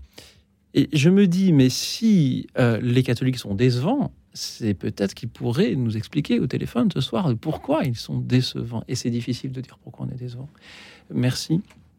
Euh, Serge, de euh, me redire que le thème de cette émission a quand même, euh, a quand même du, du sens. Merci à tous ceux qui continuent à nous appeler ce soir sur un sujet qui, euh, qui n'est pas si simple. hein. D'ailleurs, euh, Thomas se, voit aussi dans votre livre, hein, la page 49. 49, vous nous avez fait un florilège de ces passages de l'Évangile qui, euh, qui grattent un petit peu. Et, on voit que voilà, il est parfois difficile de, justement de les lire hein, et de, les, de les relire. Elle est étroite, la porte, il est resserré le chemin qui conduit à la vie, et ils sont peu nombreux ceux qui le trouvent. Et ils sont peu nombreux aussi, parfois, les auditeurs qui trouvent le chemin jusqu'au standard. Je fais vraiment des transitions faciles, sauf que c'est pas vrai, il y a beaucoup d'appels. Virginie est avec nous depuis Montreuil. Bonsoir Virginie. Oui, bonsoir. Bonsoir à vous. J'écoute avec intérêt. Euh, Je trouve pas du tout que l'émission soit, soit pleine de poncifs. Merci, ça me Euh, rassure. Non, non, non, non, pas du tout. En fait, euh, il y a beaucoup de choses qui sont dites en toute simplicité. C'est ça qui est beau, euh, c'est le charme de l'émission, je trouve, justement. Euh, alors moi, j'ai quand même une petite objection par rapport. Alors, il y, a- eu un moment où j'ai pas suivi, mais surtout par rapport à la première partie. Donc, quant à, quant à être cohérent par rapport à sa foi, etc., et peut-être avoir ses propres combats contre des penchants qu'on peut qu'on peut avoir. Et mon expérience de chrétienne, en fait, et surtout quand on a une vie sacramentelle, une vie de prière, c'est que j'ai remarqué que quand on combat par ses propres forces euh, nos, nos penchants mauvais, qui seraient effectivement incohérents avec euh, avec ce qu'on avec notre foi, et comme dit saint Paul, hein, je fais ce que je ne voudrais pas. euh, vous voyez, on a tous hein, ces, ces, ces incohérences là. Euh, j'ai remarqué que quand on les combat avec nos propres forces, euh, c'est pas productif, voire contre-productif, dans le sens où on va faire des efforts et comme on dit, chasser le naturel, il revient au galop et on risque euh, même de se retrouver même pire qu'avant, c'est-à-dire de, se retrouver pire pêcheur ou pire, euh, voyez, avec euh, avec le, le défaut qui est revenu encore pire. Alors que il me semble que quand on a une vie de prière et de communion avec le Seigneur, c'est la grâce, c'est le Seigneur qui vient, c'est lui-même qui vient redresser ce qui est tordu, comme on dit euh, du Saint-Esprit. Hein. C'est-à-dire, euh, c'est lui-même qui vient nous changer de l'intérieur, changer nos, penchants et nous donner le goût de ce qui est beau et ce qui est bon. Des choses qu'on n'avait pas avant, qu'on n'avait pas au départ. voyez? Et puis avec cette vie de prière, avec cette vie de communion avec le Seigneur, c'est lui qui. Alors, l'intérêt, c'est qu'il le fait dans la douceur, dans l'amour, et qu'on risque pas le retour de manivelle. Vous voyez, on, on risque pas. C'est pas c'est pas une œuvre de notre chair. Ça vient de l'Esprit Saint. Et, et c'est- et c'est dans ce sens-là, c'est ça l'œuvre du Seigneur euh, en nous qui est, qui est formidable. C'est que on devient de- vraiment des, des, des êtres nouveaux, des êtres différents. On garde évidemment des défauts jusqu'à la fin de nos jours, mais euh, et puis euh, on évite peut-être ce piège de se surveiller, vous voyez, de se, de se surveiller soi-même, de devenir agent de flic euh, pour nous-mêmes. Et euh, ce qui est, euh, de mon expérience, hein, vraiment contre-productif. Et vous voyez, ou même la petite Thérèse avait des, des exemples comme ça où elle, avait remarqué que les, religieuses qui étaient les plus les plus pieuses ou les plus observantes manquait totalement de, charité et d'humanité. Voyez, où il y avait, il y a un exemple aussi que j'ai en tête, c'est euh, Guy Gilbert, qui est, qui est un saint euh, pour beaucoup de monde, hein, pas seulement pour moi, mais qui est vraiment un saint, et que vous avez euh, toutes les semaines euh, euh, sur Radio Notre-Dame. Et vous voyez son langage, qui est bon, qui est peu châtié, on peut dire. On pourrait dire, oui, mais voyez comment il parle et tout, c'est pas cohérent avec sa foi. Or, pas du tout. Et il est au contraire très fécond et il, il touche les cœurs et il transforme la vie des gens avec ce langage. Donc, ce qui veut bien dire que la grâce passe et que c'est l'amour qui recouvre, en fait. C'est l'amour qui vient toucher, c'est l'amour qui vient transformer. Et finalement, les défauts, les incohérences et tout ça, c'est pas tant un souci. Alors, je, je sais que c'est un peu scandaleux hein, ce que je dis, mais euh, mais par contre, euh, voilà, je pense que c'est c'est la vie de, de grâce, la vie de prière, la vie de de communion avec le Seigneur qui va nous transformer, qui va faire qu'on va avoir le goût, l'attirance pour les belles bonnes choses et qu'on va Mm. s'éloigner des choses moins bien, vous voyez. Et c'est ça qui c'est le- c'est le Seigneur qui nous rend cohérents. Hein. Je crois pas que ce soit nous, On- de nous-mêmes, je crois pas qu'on puisse se changer, honnêtement. Vous voyez Virginie, merci pour euh, vos magnifiques paroles de ce soir. Vous me rappelez ce que Thomas nous disait en début d'émission. hein, la radicalité, c'est avant tout d'accepter de, de recevoir, de se laisser transformer, de, recevoir la grâce. C'est un peu ce que vous nous dites aussi, Virginie. Merci infiniment. Euh, Thomas, que vous inspirent les paroles de Virginie? Bah, moi, là, je suis d'accord à 200%. Et je dis pas ça pour être euh, faux ou je sais pas quoi. hein. C'est vraiment, vraiment, j'y pense. Euh, C'est-à-dire que euh, je suis, d'accord avec vous que très concrètement, l'action de la grâce, c'est que euh, y a un moment donné, en fait, on se met à, à désirer le bien. Je pense de plus en plus, on se met à désirer, en fait, à, à désirer ce que Dieu désire. Et puis, en fait, il nous donne aussi la grâce de de, réussir à le faire concrètement. Alors, on n'y arrive pas à, à chaque fois, mais euh, il y a une vraie action de la grâce dans notre vie et qui passe vraiment par l'amour. Je pense que c'est ça, en fait. L'amour, on le reçoit de Dieu et après, il, il coule par nous. Et je suis d'accord avec vous sur le fait que bah, parfois, on, on s'arrête trop sur des détails, euh, sur, sur des trucs, sur euh, comment parle la personne, des trucs superficiels, euh, des trucs qui n'ont aucune importance, alors que c'est d'abord euh, la charité, quoi. C'est c'est à ça que, que, que les choses se jugent. C'est le co- Est-ce que notre comportement de chrétien, est-ce que on ressent de la charité pour les personnes autour de nous? Euh, Voilà, tout le reste, la manière dont, dont, dont on parle, la manière dont on s'habille, peut-être, bah, je trouve que ça, ça, ça passe après, quoi. Ça, ça a vraiment très peu d'importance. Oui, je, je le pense. Euh, Même les paroles du Seigneur, hein, qui, qui parlait aux prostituées, etc., euh, qui disait elles seront devant vous, euh, euh, devant vous au royaume des cieux.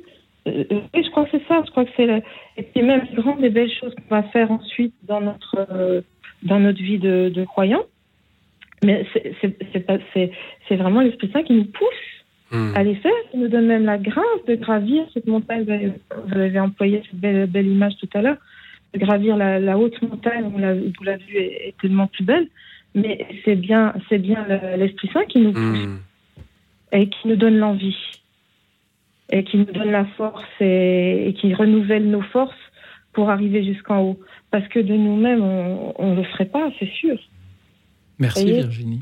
Voilà, c'est dans ce sens-là où, où je pense que de nous-mêmes, on risquerait presque même une œuvre de chair, voyez, euh, qui pourrait nous rendre même euh, euh, pas meilleurs du tout. Alors que si on demande au Seigneur, euh, c'est vraiment tout bénef, quoi. Parce que ça fait pas mal, c'est pas, il n'y a pas de, euh, voilà, c'est le Seigneur qui, qui vient nous changer, il sait exactement à quel rythme aller, et pour euh, vraiment petit à petit nous transformer et, et nous rendre cohérents en fait. Virginie, merci pour vos très belles paroles de ce soir.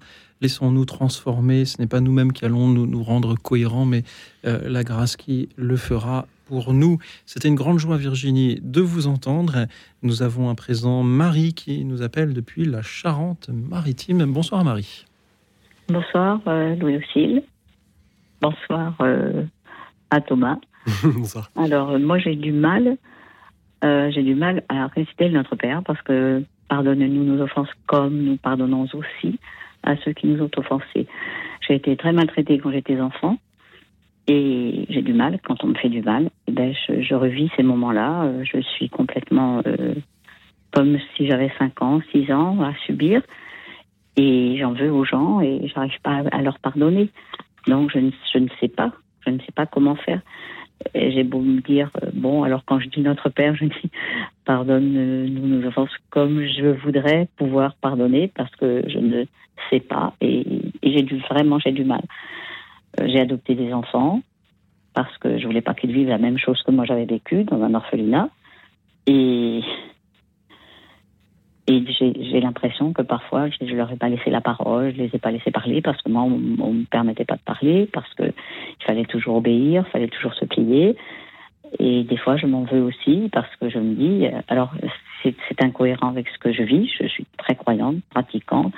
Euh, je fais des sépultures, je fais je fais partie des liturgies, je chante à la chorale, mais euh, je suis en, porte-à-faux par rapport à ça et je suis pas prête de, tendre ma joue droite ou quand on me tape sur la joue gauche ou vice versa. Marie, merci pour vos belles paroles de ce soir. L'intention n'est-elle pas, au fond, euh, ce qu'il y a de plus important? Pardon, c'est un petit peu trivial, mais vous dites que vous n'arrivez pas à pardonner, mais vous avez le désir d'arriver à pardonner, et c'est peut-être là le plus, Ben, je voudrais bien, mais plus- je ne peux pas. le plus important. Mais c'est aussi une manière de se rappeler que le pardon n'est pas quelque chose que l'on fait par-dessus la jambe, et heureusement qu'on n'arrive pas tous à pardonner tout de suite. Euh, c'est Et, aussi... puis, puis alors moi j'ai une mémoire terrible, alors je, je ne- je n'oublie rien. Quand on a vécu cela, c'est tout à fait euh, légitime. Marie, merci d'avoir euh, témoigné aussi de l'adoption de, vos enfants et de voilà la manière dont vous avez voulu, vous avez voulu ainsi protéger ces enfants-là de ce que vous avez vous-même pu vivre, tout en étant consciente de l'imperfection de l'éducation que vous avez euh, que vous leur avez offerte. Il n'y a pas d'éducation parfaite. Merci beaucoup, Marie, car votre témoignage répond magnifiquement, je crois, à la question de, de ce soir hein, sur la cohérence entre euh, Oui, les pensées, ce que l'on aimerait faire et Oui, euh, euh, les actes. ça- Mais vrai je- que moi, ça me pose un problème souvent. Souvent, je, je me dis, mais je suis complètement en porte-à-faux avec ce que je, je voudrais vivre. Mais Marie, tout à l'heure avec Laurent, nous disions voilà, l'impossible, nul n'est tenu, mais peut-être faut-il au moins essayer et en adoptant ces enfants et en réfléchissant à la question du pardon.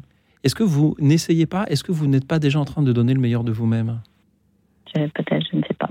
Parce qu'à vous entendre, je, je ne vous connais pas, mais j'ai quand même l'impression que vous faites aussi bien que ce que vous auriez pu faire. Vous, vous- Vous faites, vous- faites- voilà, vous faites de votre mieux et personne ne peut vous reprocher de, de ne pas avoir pu faire encore J'ai voulu être à, à l'orphelinat, j'a- j'avais 8 ans, je voulais être infirmière pour, pour aider les autres et je suis devenue infirmière. Et j'en suis fière parce que c'était pas le chemin qu'on m'a qu'on m'attribuait. Et je suis ravie de, de pouvoir le dire aussi ce soir. Et puis je, je vous remercie beaucoup pour votre émission parce que je m'empêche de dormir le soir pour l'écouter jusqu'à minuit. Je, je vais m'en vouloir, euh, Marie. Je vais demander à avancer Ah l'horaire. ben non, non, pas du tout. Pas du tout. Marie, merci, tout. merci infiniment. Et ma fille, ma fille arrive demain avec les enfants et son mari. Alors je suis ravie. ravie. Bon, euh, elle m'en veut pas.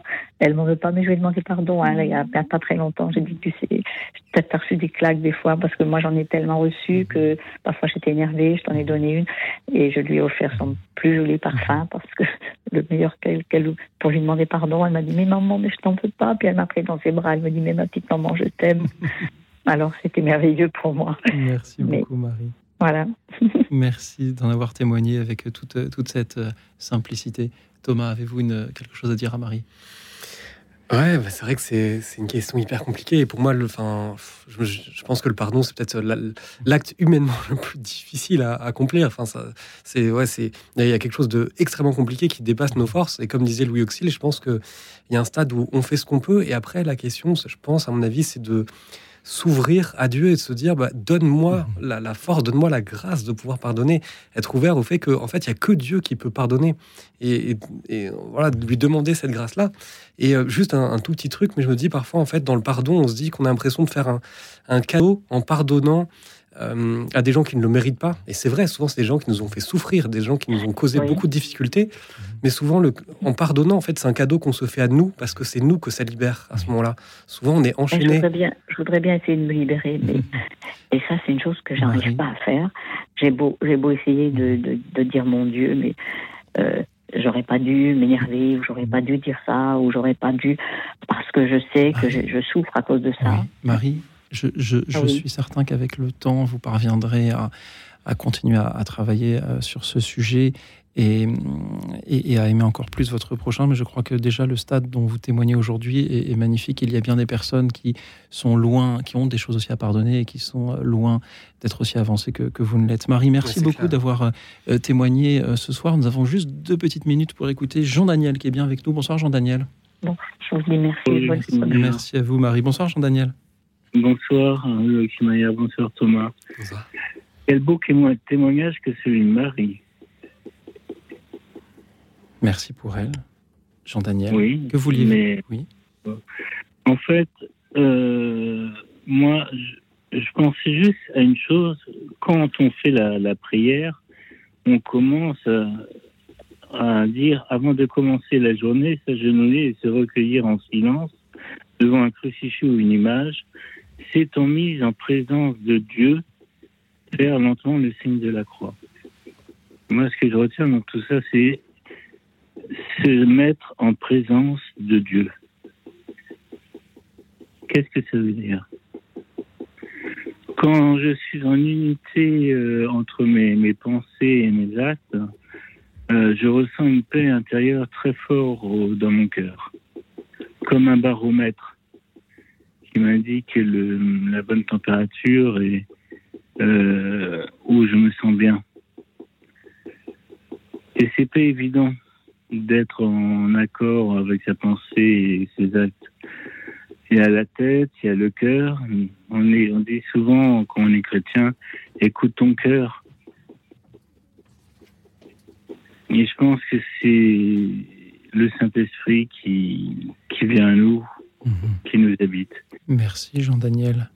Jean-Daniel, merci pour euh, vos belles paroles de, de ce soir. Il y a le baromètre et puis il y a aussi euh, l'horloge qui euh, me demande d'envoyer dès à présent une petite pause musicale. Mais si vous le voulez, euh, restez avec nous le temps que nous écoutions le cœur Théo Charisma. Sais-tu bien ta richesse?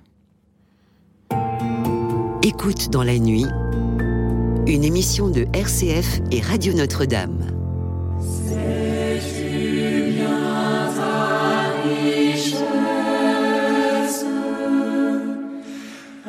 As-tu jamais sondé l'abîme de l'amour. Je viens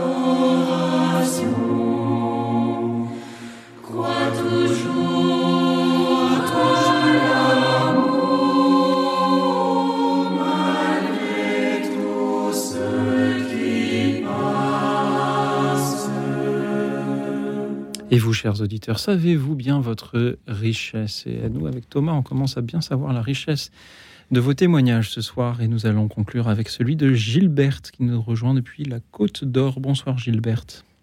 Bonsoir. Écoutez, moi, c'est peut-être plutôt sur la miséricorde, mais voilà, euh, cette semaine, j'ai eu l'occasion, enfin, comme beaucoup beaucoup de jours, je parle avec euh, mes voisines. On est dans une impasse là où tout le monde s'entend très très bien.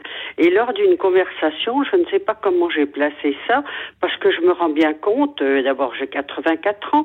Je ne suis pas toujours dans les clous, comme je dis.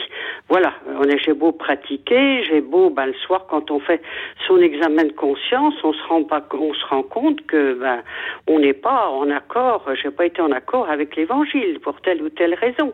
Et j'en ai profité comme ça. Je, ne sais pas comment je lui ai sorti ça, mais pour lui dire, ben voilà, je sais que je suis pas toujours dans les clous, tu vois, Valérie, mais moi, j'ai une grande confiance en Dieu et je pense que je suis une enfant turbulente.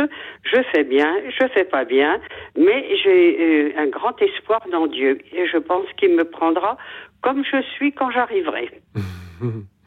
Merci, Voilà. Gilberte. Une enfant turbulente de 84 Oui, ans. bah oui, une enfant turbulente, parce je ne fais pas toujours euh, les enfants turbulents, ils sont pas sages. Ben moi non plus, je suis pas sage. Je vais pas vous dire que je fais des choses extraordinaires, euh, pas bien, mais enfin, j'ai bien conscience que je ne suis pas, je ne suis pas tout.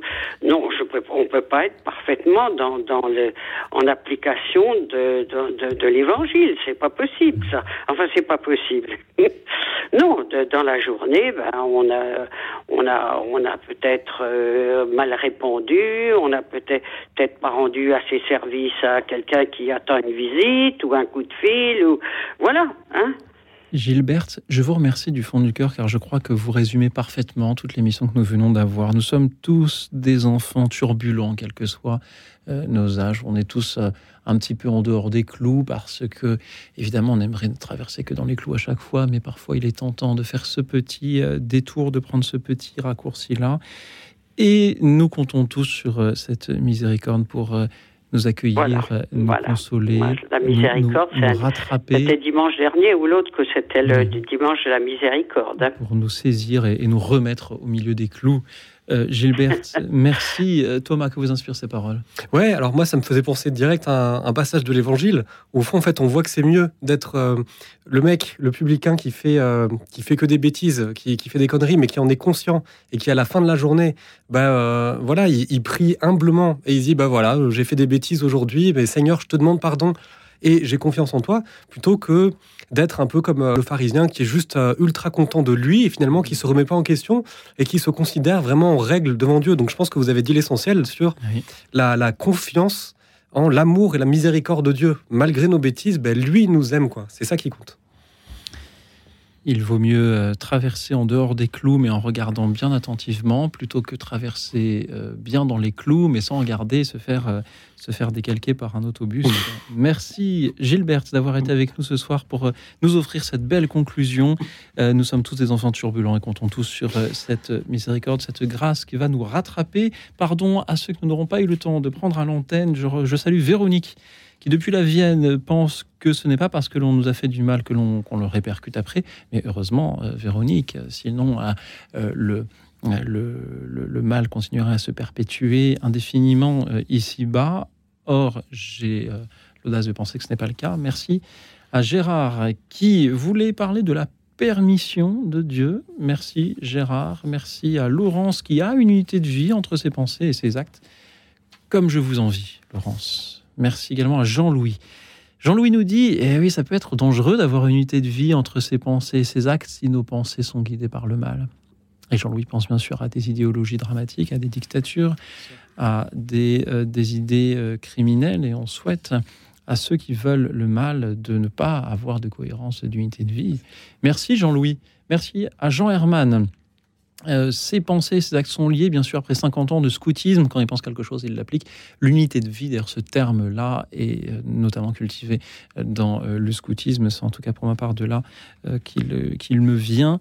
La, la, loi scout, dont nous avons parlé récemment encore avec vous, Jean Herman, est justement un guide proposé à la jeunesse et aux jeunes enfants turbulents devenus grands. Un guide pour justement rechercher au quotidien cette unité de vie. Merci à Josette de euh, Narbonne qui a traversé beaucoup d'épreuves, mais a toujours été aidée par la Providence. Elle fait des visites dans les maisons de retraite. Merci à vous et merci donc à la Providence. Merci également à Étienne des Yvelines qui en ce moment a du mal à lâcher prise comme Jacob et l'ange. Il a un suivi psychiatrique. Cher Étienne, je vous souhaite le meilleur. Je remercie également Florence qui est touchée par le témoignage de notre invité. Merci Thomas. Elle euh, je, se euh, euh, elle essaye de faire connaître euh, la foi, de la transmettre. Merci Florence, merci à Thérèse de Toulouse qui aimerait comprendre mieux ce qu'est cet amour universel. Merci à Anne-Marie de Nantes, à 80 ans, vit dans un EHPAD. Et elle voit dans une personne de son entourage le visage du bon Dieu. Merci également à Marie-Arlette, qui nous écoute depuis la Drôme provençale. Marie-Arlette est cette auditrice fidèle agricultrice retraitée qui vit au milieu de ces vergers. J'aime beaucoup son message. Elle nous dit ceci. J'ai appelé en début d'émission, je comptais rappeler après avoir réfléchi au sujet, mais finalement, je n'ai pas rappelé. Et c'est là que nous voyons comment nos auditeurs parfois répondent admirablement au sujet, parfois il n'y a plus grand chose à dire quand on vient 23h55, à part vous demander, Thomas, ce que vous avez ressenti en écoutant nos auditeurs ce soir. Ah bah, je suis euh, édifié, comme on dit dans le milieu. Enfin, j'ai beaucoup de témoignages euh, que j'ai trouvé très beaux, enfin, juste très touchants à écouter. Du coup, je me réjouis beaucoup. Merci Thomas pour euh, cette joie d'entendre les auditeurs. Merci pour la joie qu'ils pourront avoir en lisant votre livre Pré, feu, aimer, plonger dans la radicalité aux éditions Première partie. Merci à vous tous, chers auditeurs, qui avez joué le jeu de ce sujet pourtant difficile et exigeant. ce soir, nous avons parfois des thèmes exigeants où je suis un peu sur ma faim quand on demande aux auditeurs en début de carême qu'avez-vous dont vous pourriez vous passer ou en milieu de carême dites-nous du bien de quelqu'un que vous n'aimez pas et à chaque fois je me dis bon on a des appels mais c'est pas non plus fulgurant et là ce soir je vous ai vraiment trouvé inspirant et du fond du cœur je, vous remercie euh, d'avoir un peu grincé des dents pour certains et, d'avoir euh, joué le jeu pour d'autres. C'était une grande joie de vous entendre. Merci également à Laetitia et Philomène qui étaient au standard pour prendre vos appels. Merci à Alexis qui était en régie pour réaliser cette émission. Et puis merci à vous, chers auditeurs, de nous élever, de nous montrer ce soir l'exemple de l'humilité. L'humilité, là aussi, parce qu'on a besoin parfois de dormir. Et c'est pourquoi je vous souhaite une nuit tranquille et reposante, car figurez-vous que demain sera un grand jour.